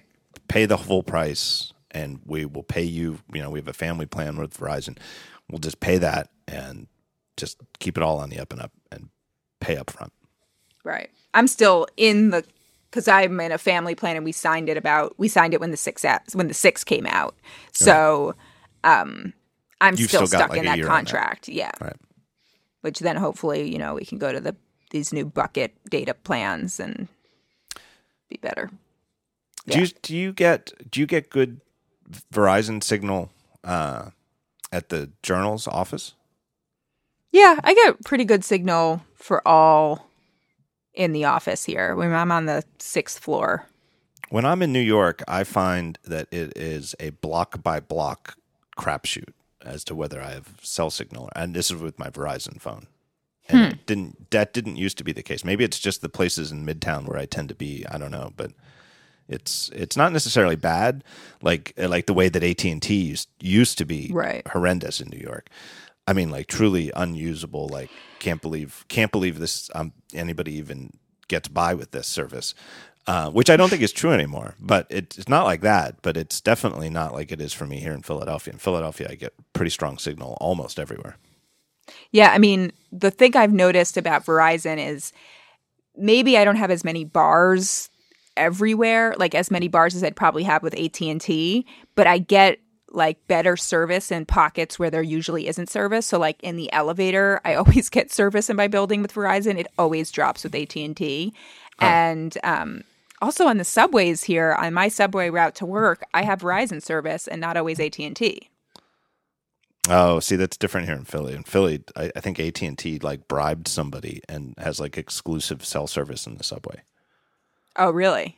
So yeah, so they, they guys even have, have, like the the the subway. I don't even know how. I never even heard of such a thing. But uh, in Philadelphia, the sports complexes, you know, like where you'd go see the Phillies or the Eagles or the Sixers and Flyers, they're all right next to each other. They're all, and it's way down in South Philly at the end of the the line. Like you can't go. You just ride the subway south, and Right. you- at the last stop you get out, and that subway station is named like AT and T station. So like That makes like, sense. yeah, but I think that part of the deal Isn't was that the that same like in at where the where the Giants play in San Francisco? What's the name of that uh, stadium? Levi's Stadium.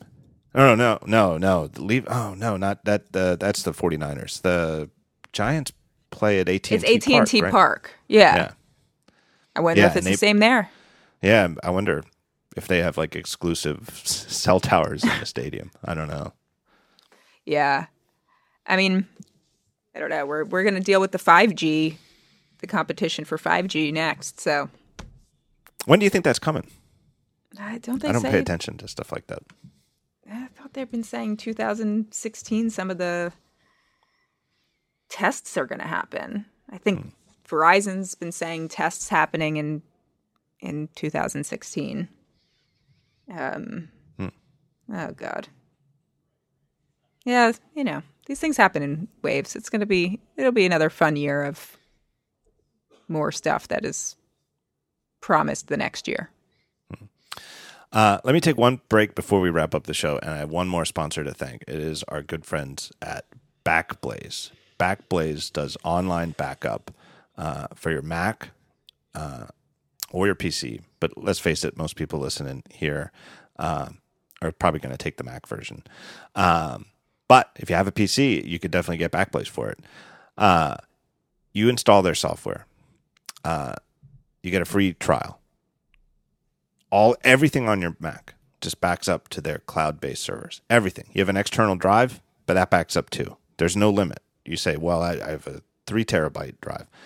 It'll back up the whole thing. Might take longer. It will take longer because that's you know there's no way to to make three terabytes upload quicker, it'll happen eventually. And once it's there, everything else is incremental. And then you don't notice it.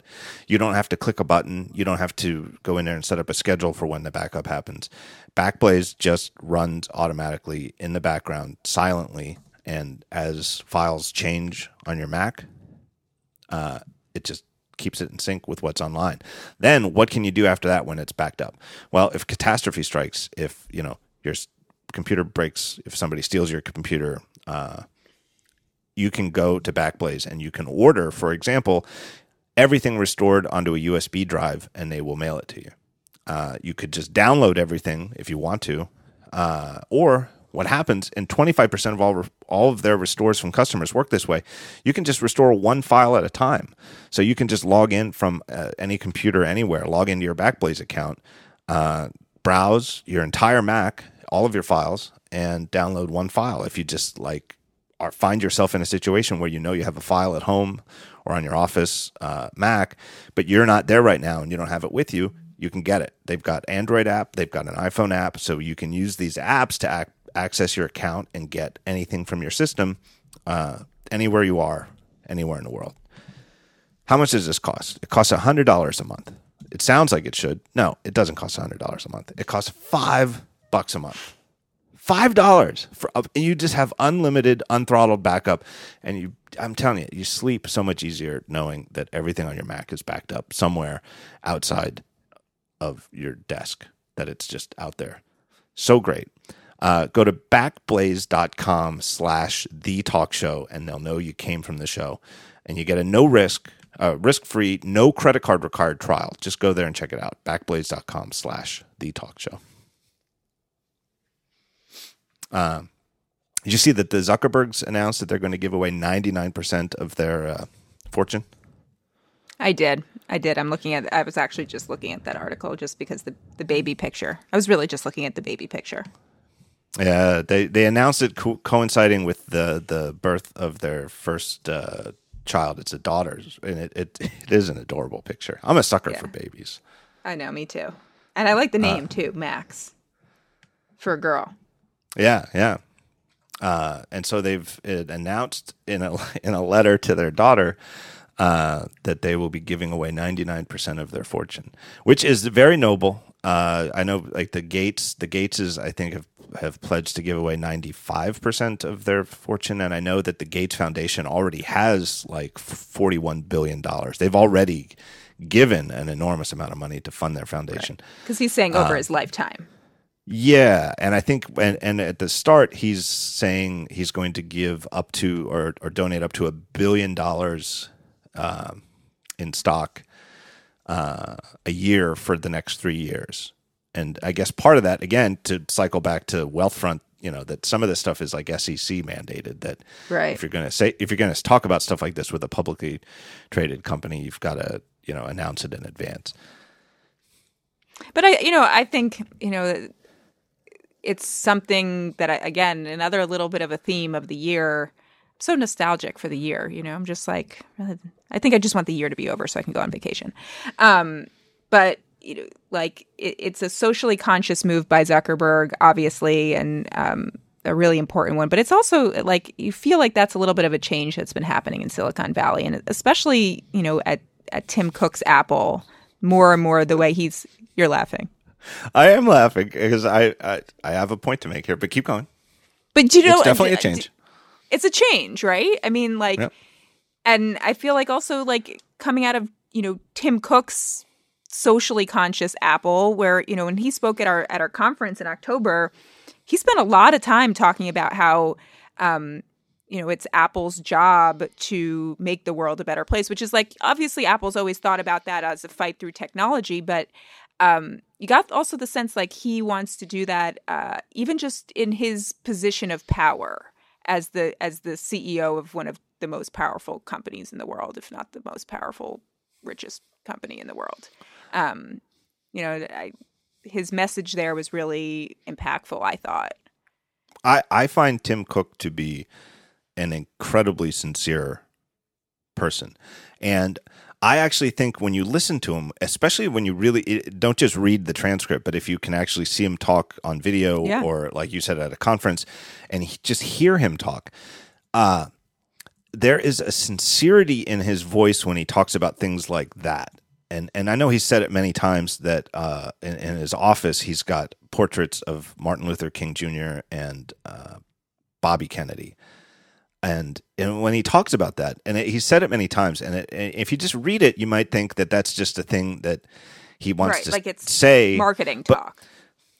Right, but when you hear him talk about that, mm-hmm. he he he gets choked up in a way. And and when he talks about Apple's products, he he doesn't sound as sincere. And I don't mean that he doesn't mean it, but he actually is less fired up and emotional when he's talking about say you know how, how he traveled to Europe a couple weeks ago using with just his iPad Pro and his iPhone as his only devices, Right.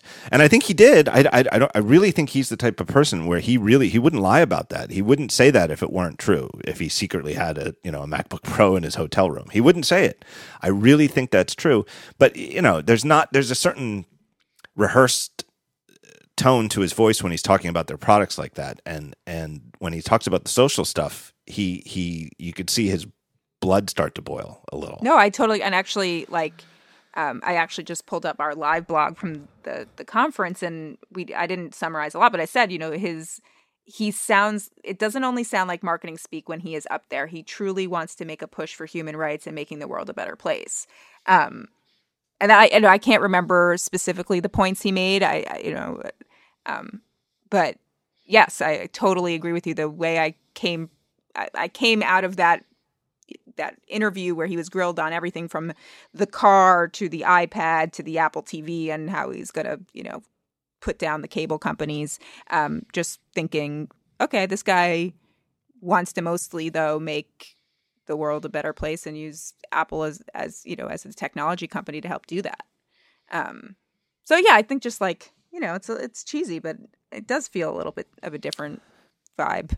I don't know. he, there's he's always had this reputation but, like before he really became you know certainly you know when he became ceo he obviously became the much much more public. And but he spoke on stage a few times before that.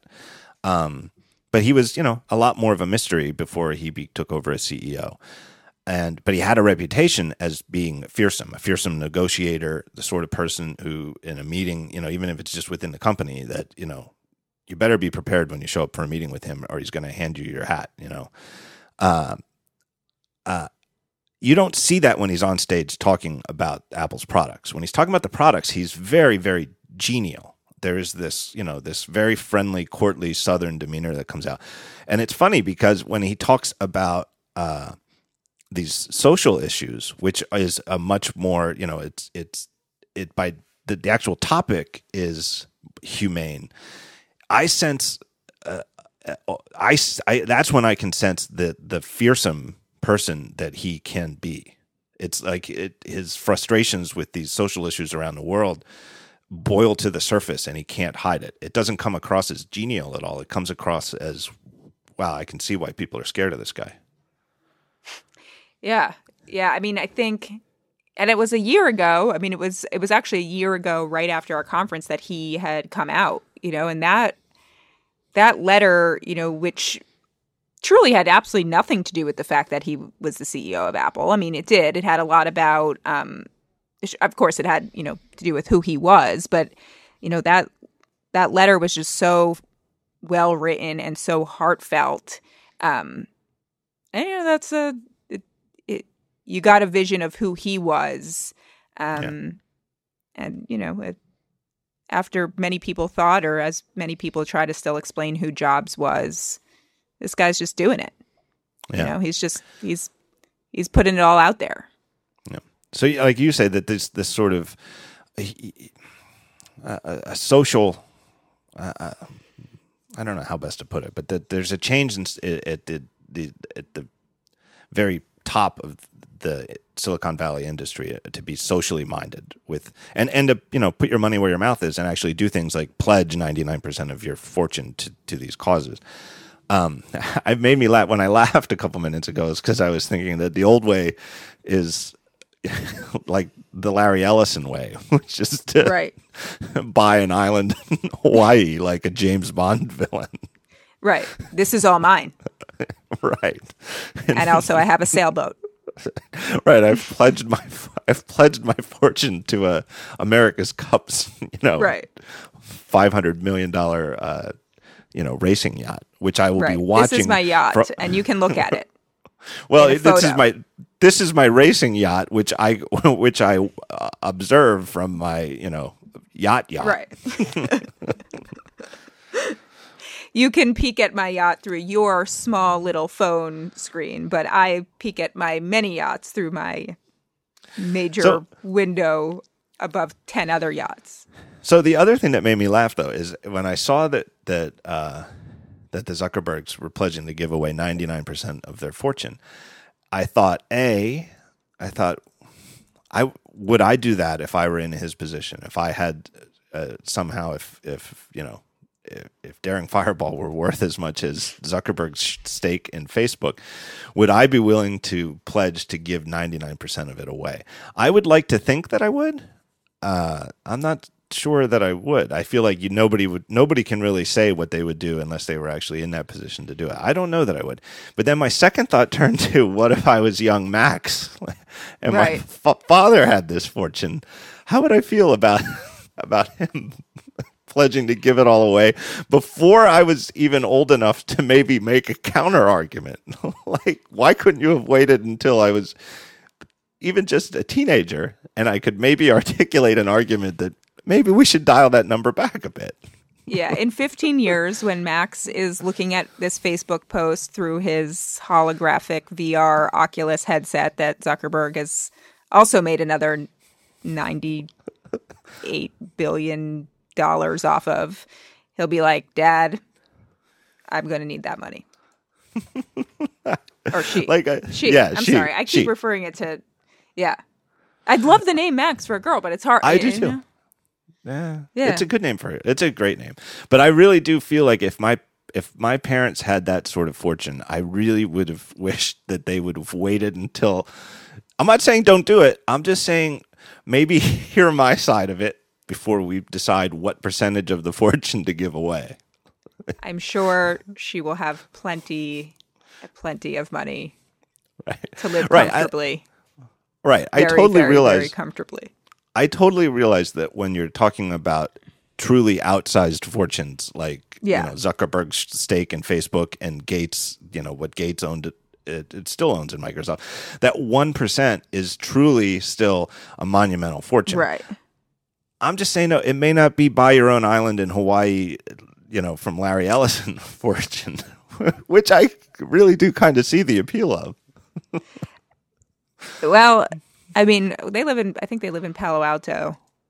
God knows. We don't. We don't know what will happen to the property value there. Right. You might need We by just the time don't know. Actually, we time- do know.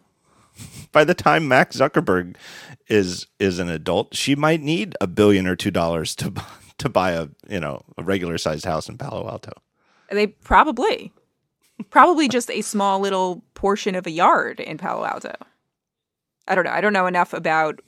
Well, I do know enough about what's been going on in the San Francisco Valley real estate market, but uh, yeah, it was. I mean, certainly, I know there's been a lot of scrutiny about the way he set it up. It, it's an LLC versus it being actually a charitable organization, or I don't know. I know there's been scrutiny today, but I just kind of just thought it was great news yesterday.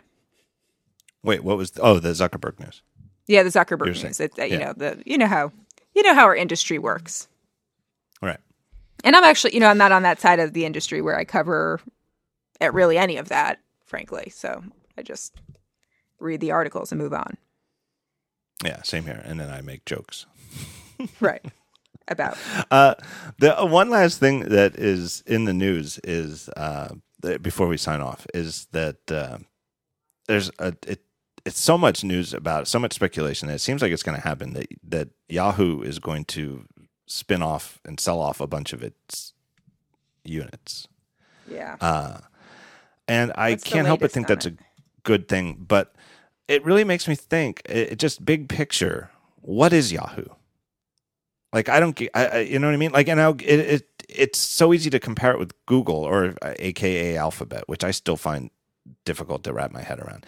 And I realize that that's not one thing, but I still I I, I kind of get the company. Like I get it what what Alphabet I, am going to call them Google. The hell with it. But I get what Google does. I get that they have this amazing search engine, uh, which to me is still arguably it might be the greatest invention in the history of the industry is Google Web Search. And I know that I give Google a lot of crap on Daring Fireball a lot of the time, and people think I'm sort of, you know, because I'm I, I tend to like Apple stuff and I tend to uh, be a little bit more cynical about Google stuff. I when I just look at the broad picture of everything that we have at our fingertips today, like if if you could go, you know, if Ben Franklin time traveled and came here today, what was the what's the first thing you would show him? I might show him Google, like that. There's this box where you can just type whatever you want into, and you know maybe I have to explain typing to him first, but I think he'd get Yeah. it. But that you can just I think you'd these, have to explain the computer first, right? the phone, But it, the but once you got that, first. That's so amazing Right. to think about. But it is, it's truly, you know, from our childhoods, it's truly still a piece of science fiction that we have that we, you could just type natural language questions to and get the answer. It's truly amazing. Um, I get that they have this and that they make money from it with the ads that they show on it and that it's at billions of people around the world using it. So therefore tons of money. And I get their moonshots in terms of, you know, that they're banking on things that might become huge. Like if they have a self-driving car platform Right. that can be to cars what Android is to phones, that's that's uh, uh, tremendous. I get it. I don't get Yahoo. Like I don't get what it. Yeah, I don't. I- I don't. Why do people go to Yahoo anymore? I don't get it. I don't think they do. I mean, I know they do, but like they do Right. because they're older and they know it, or it's already preloaded on their computers. That's why, right? I don't know. Are there other reasons? I don't know. I, I their I email, honestly- like their email was there from many, many years ago. I mean, that's like why people still go to AOL. Right. Like the side of it that me that you and I don't don't do. Like you're a product person. You write, you know, from the hey, how do you, you know, you want to Yeah. what do you want to get? I I'm a product person. I write about how do you use this stuff. We But I don't also, write I mean, I review stuff. services. I mean, I do tons of services stuff, and I can't remember the last time I've recommended a Yahoo service. Well, that's what I and mean. I've looked at this- them, and I've looked at them. I mean, even I gave Flickr a very. I mean, Flickr still has some great things. I gave it a really fair shake in the in the photo comparisons earlier this year when it was you know Google Photos and Apple Photos, and it wasn't as good. Yeah, I And then I mean, it's like, it also people don't think about that anymore when they think Yahoo. They don't think about the services on their phone. it's covered as a business story, right? It's the business reporters talking about this, and you know, Totally. with Wall Street pressure on it, and um, you know, Kara Swisher has tremendous sources, you know, at Yahoo, and it's the the the intrigue and speculation as to how much support does Marissa Mayer still have from the board, and that sort of thing. But it, looking at it from like my perspective is like just what's cool and what is good to use and what would I recommend to people who you know follow me and look to me for advice or something like that or what would be interesting for me to write about because it's it's such a cool thing.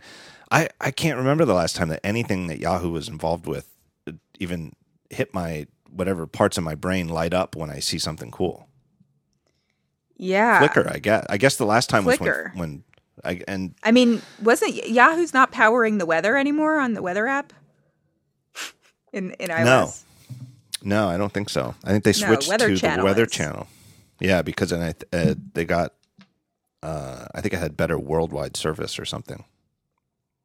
Yeah, Yeah, I- Weather that would have been the only Yahoo service I probably used every day since whatever, you know, since using Yahoo as a search engine 15 years ago. The iOS Stocks app still is based on Yahoo data. Okay. Uh, I mean, so that's, one That's thing something. I have on the phone. Uh, Um, we really like um, Yahoo just- picks up my videos. Yahoo, I get a lot of video views on Yahoo. So thank you for that, Yahoo. I, I just I don't get it, and I feel like I I feel like, and again maybe it's just my me being obsessed with my perspective on things, but uh, I I just feel like all of this business side speculation on what Yahoo should do or whatever is got it all backwards, and that it really has to start with products. And that's if there's anything I'm disappointed in Marissa Mayer for is I really kind of right. had hoped that from what I knew of her beforehand that she was you know product focused, and I really thought that she would bring that to Yahoo, but it, it I, I just doesn't. I think seem she like did. I think she really. tr- I mean, if you think about when some of the big attention that she had gotten when she first started was a Flickr, a big Flickr redesign. She was she was Yeah. she spoke at that. I remember I interviewed her after the new Flickr redesign, and she introduced it. Um, and that was like a couple months after she took over. And then there was a new email thing. She was involved in that. I remember that. And then I don't remember anything else. Yeah, or at least she tried to at first, but it's like as the years have gone on, it just doesn't seem like Yeah. like that's happened. I don't know if I And could share the story. Actually, this is funny. I'm going to share it. I got an email. I was always on this podcast. I'm like, I feel. I mean, this is what's amazing about your podcast. It feels like just talking to you, and you really don't like think about that hundreds of. You probably have thousands and thousands of viewers. I don't know, listeners. I, I mean, I know you're. Uh, I think I I haven't looked in a while. I'm, I I probably should. I think it's There's a lot of them. Seventy to eighty thousand listen to most. yeah, that's episodes. crazy. But like, I Yeah, sometimes says the forget says that the woman all- who wait says the woman who writes for a newspaper with a circulation of what? I mean, the journal's million or something. Yeah, I was gonna say the journal. The last I checked has like a daily circulation of three million. Well, this just feels like you know we're more we're more right. intimate here. They cut all my words, um, but uh, the um, so I got an email. I had someone who used to work for me, and they were applying for a job at Yahoo, and they sent uh, you know they want me to give some feedback and you know reference stuff, and in the email it said Marissa Mayer is going to be looking over this, and I thought to myself that is really sad.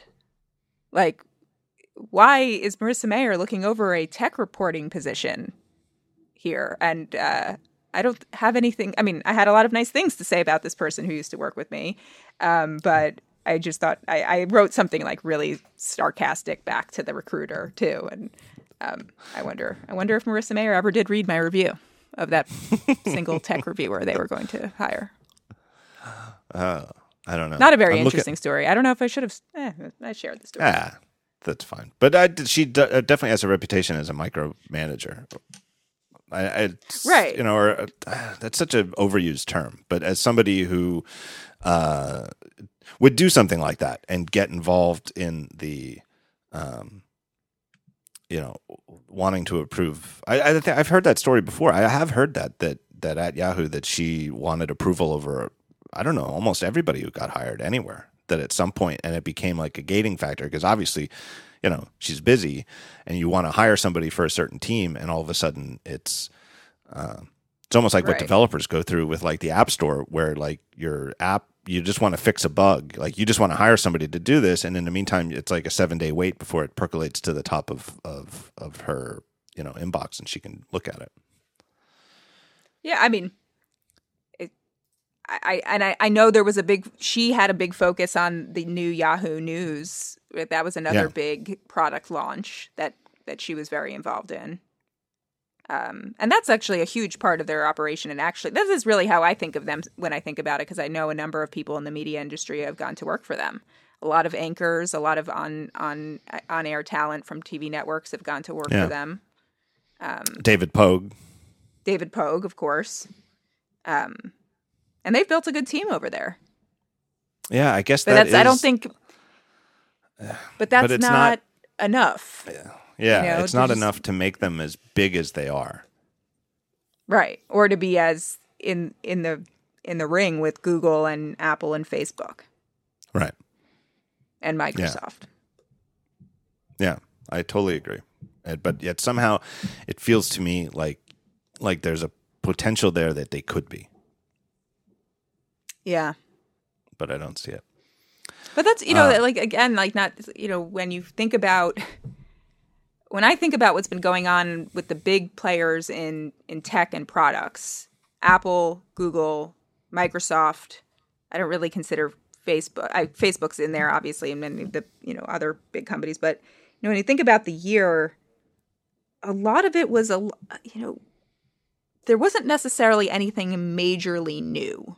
You know, everyone's trying to compete to do a lot of the same things. Who can do it better? Who can also do it more securely and more private? Give us more privacy. That was a big, you know, source of the competition this year. Uh, certainly, Apple wanted to play to that. Um, but you know, when you think about where the real innovation or developments happened this year, it wasn't it wasn't that kind of year. And what are what is what is going to be that sort of future for some of these companies? Yeah, I don't VR know. VR is going to be an interesting one. Yeah, I this was the year of uh, watches becoming like a real thing. Uh, everybody is. But even then, was I it mean- a huge thing? I don't think so, not yet. But it, Yeah. it's you know, but it's obviously that's like a real thing that they're racing to do.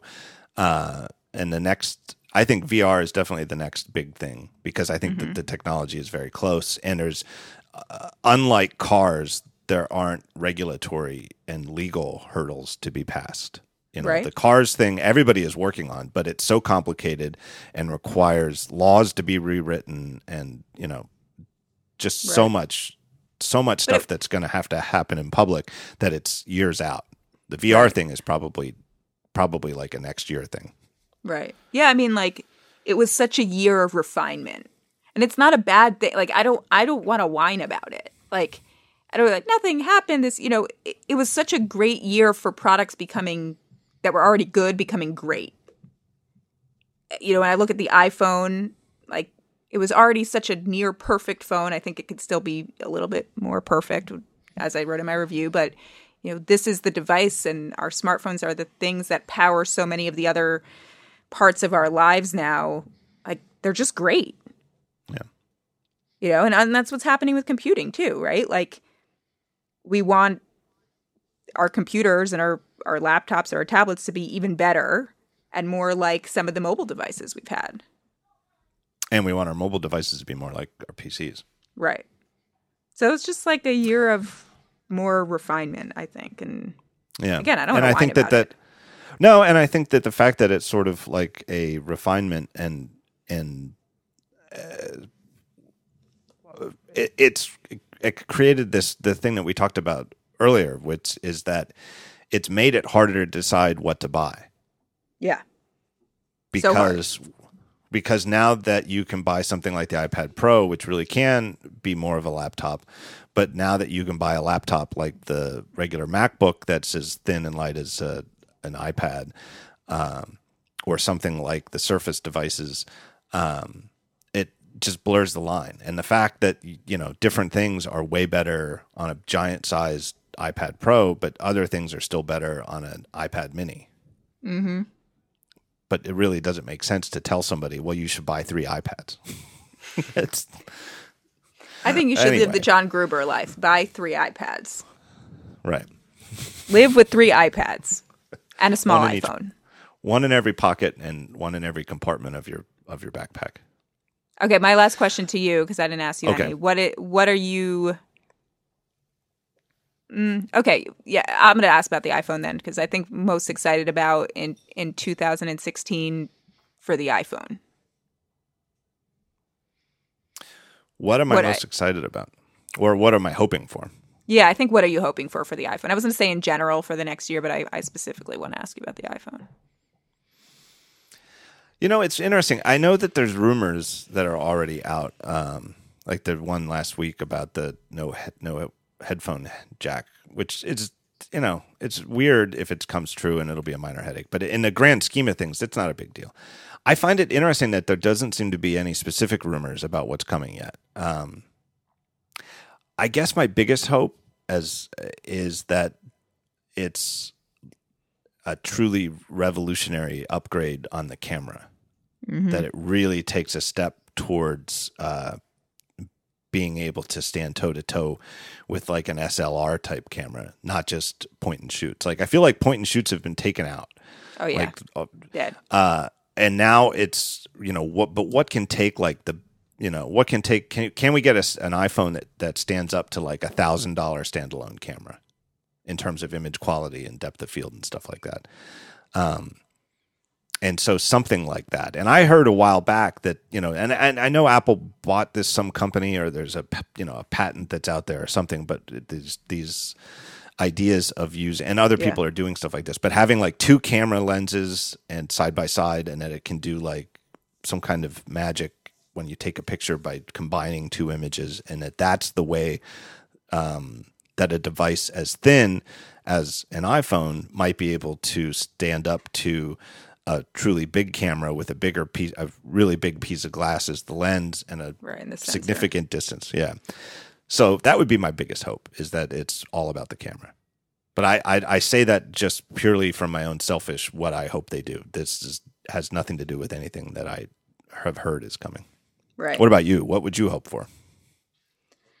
I mean, I wrote this in my review of the 6S. You know, the thing that bothers me the most about my phone is battery life and having to worry about it. Um, I I would I would be really happy if if they started to discuss or work in wireless charging. Um, mm.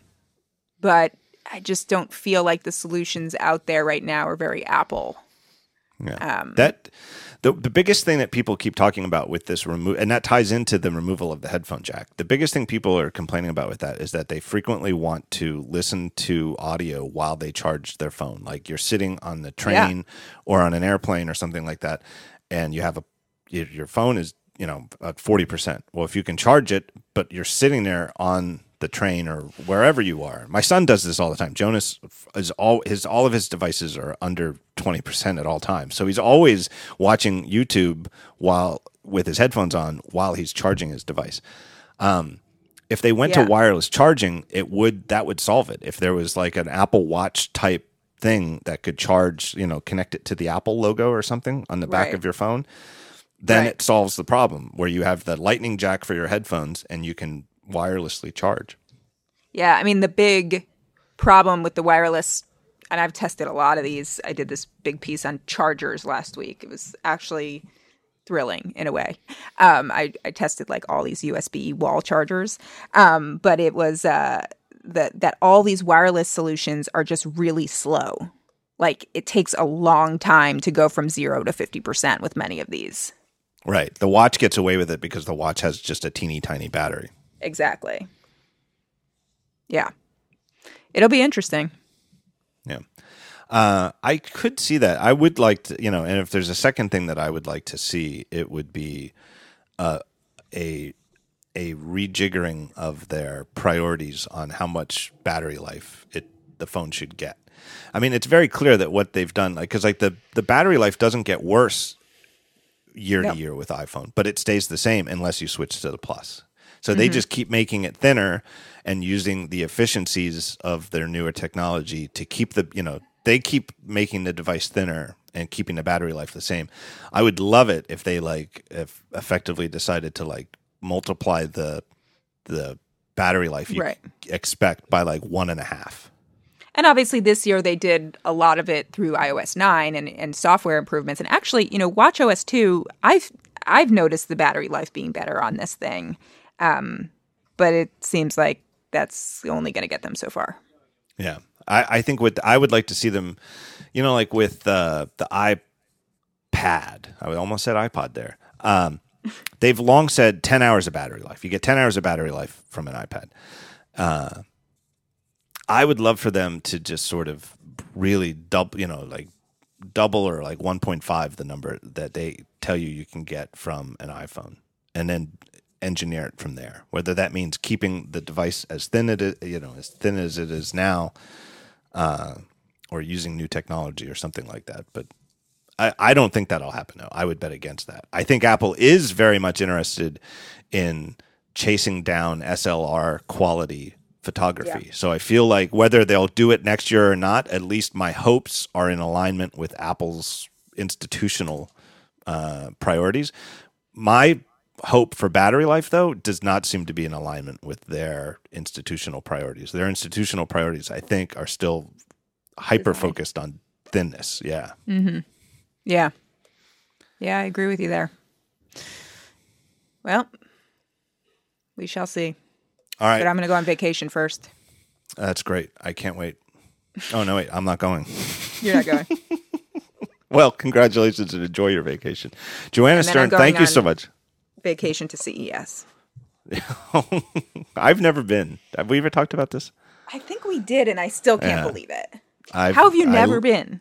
I love Vegas. I love gadgets, and I've never been to CES. It's long story short. It's because I hate. So we're opposite. I hate Vegas, but I love gadgets.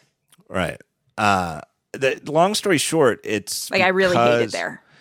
It's because it used to be immediately after MacWorld Expo, and I did go to MacWorld Expo, and there was no no way that I was going to do two of those things back to back. Uh, and so I just never ever developed any kind of tradition of going to CES, and it a- a- anytime it's ever occurred to me to maybe maybe I should maybe just one year I should go and you know write about and podcast like what Yeah. it's like for an Apple focused person to go to this you know more or less this consumer electronics show that is everything that's not Apple in the industry. Here's what's coming. But actually, Uh, everything is around Apple. It's Like- well more and more. Yeah. Well, I mean, Uh, you keep doing what you do best, which is comment on the non-Apple stuff, but always pretty much it has been the last couple of years. There's always some strong Apple rumor that that seems to come out around CES. Yeah, it is. Remember true. last I- year? Last year at CES, there was this big rumor about what the MacBook was gonna the the MacBook Air uh, w- would ultimately end up be the MacBook with the Air um, successor was Yeah. going to look like. Yeah, I don't know. yeah, that they always somehow try to take the air out of whatever else is going on. Right. Yeah, like or maybe it wouldn't be just come around then. I don't know. So I, you know, I would expect. Here's my guess: is that this year's CES is going to be the, the is going to be all about virtual reality. I think. Yeah, definitely. I- that's my guess.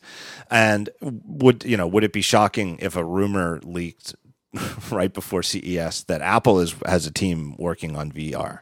yeah, And that's Well, it. They if they said nothing else except that, that would not surprise me one bit if a rumor like that was floated. Uh, you know, to say a you know, uh, uh, you know, one of the reporters at the Wall Street Journal probably, you know, or something like that. Wouldn't surprise me one bit.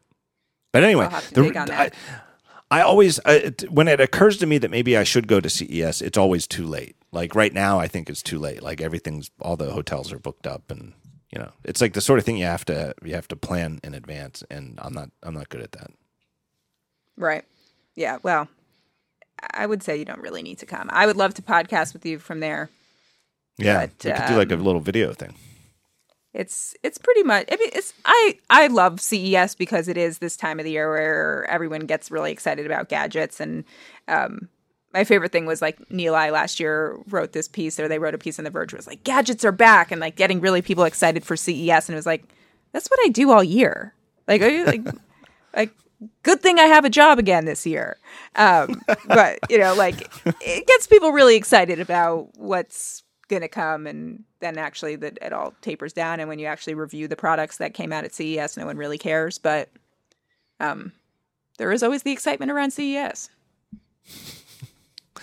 Uh, people can read uh, your work at the uh, Wall Street Journal. That's the WSJ.com. Uh, What's the to get to the section that, that you guys do? What, what's the web address? WSJD.com. WSJD.com takes you right right to the Wall Street Journal digital uh, Yeah, to the team. yeah. And on Twitter, you are at Joanna Stern. I am. Thank you so much, Joanna. It was good to be here. I'm glad we All right. we finally made it work. We didn't we don't we didn't talk about our favorite thing, my favorite thing, the BlackBerry, but I will come back to talk about that the next time. All right. Do you think they'll still be in business next time? Yes, they have the new Android phone, and I gave it a pretty decent review. I I well, we'll see. We will see. I mean, what what Uh, what holds them back? They can just be another Android phone maker. Maybe I I think that I think that ship has sailed though. I think that they if they had done that, I think wasn't that what you wrote in your review? I think that if they had shipped that phone four Yes. years ago, Definitely, That- that is what we- I wrote in my review. But I am always holding on. Hmm. Okay, third stand up thing going to go. Okay.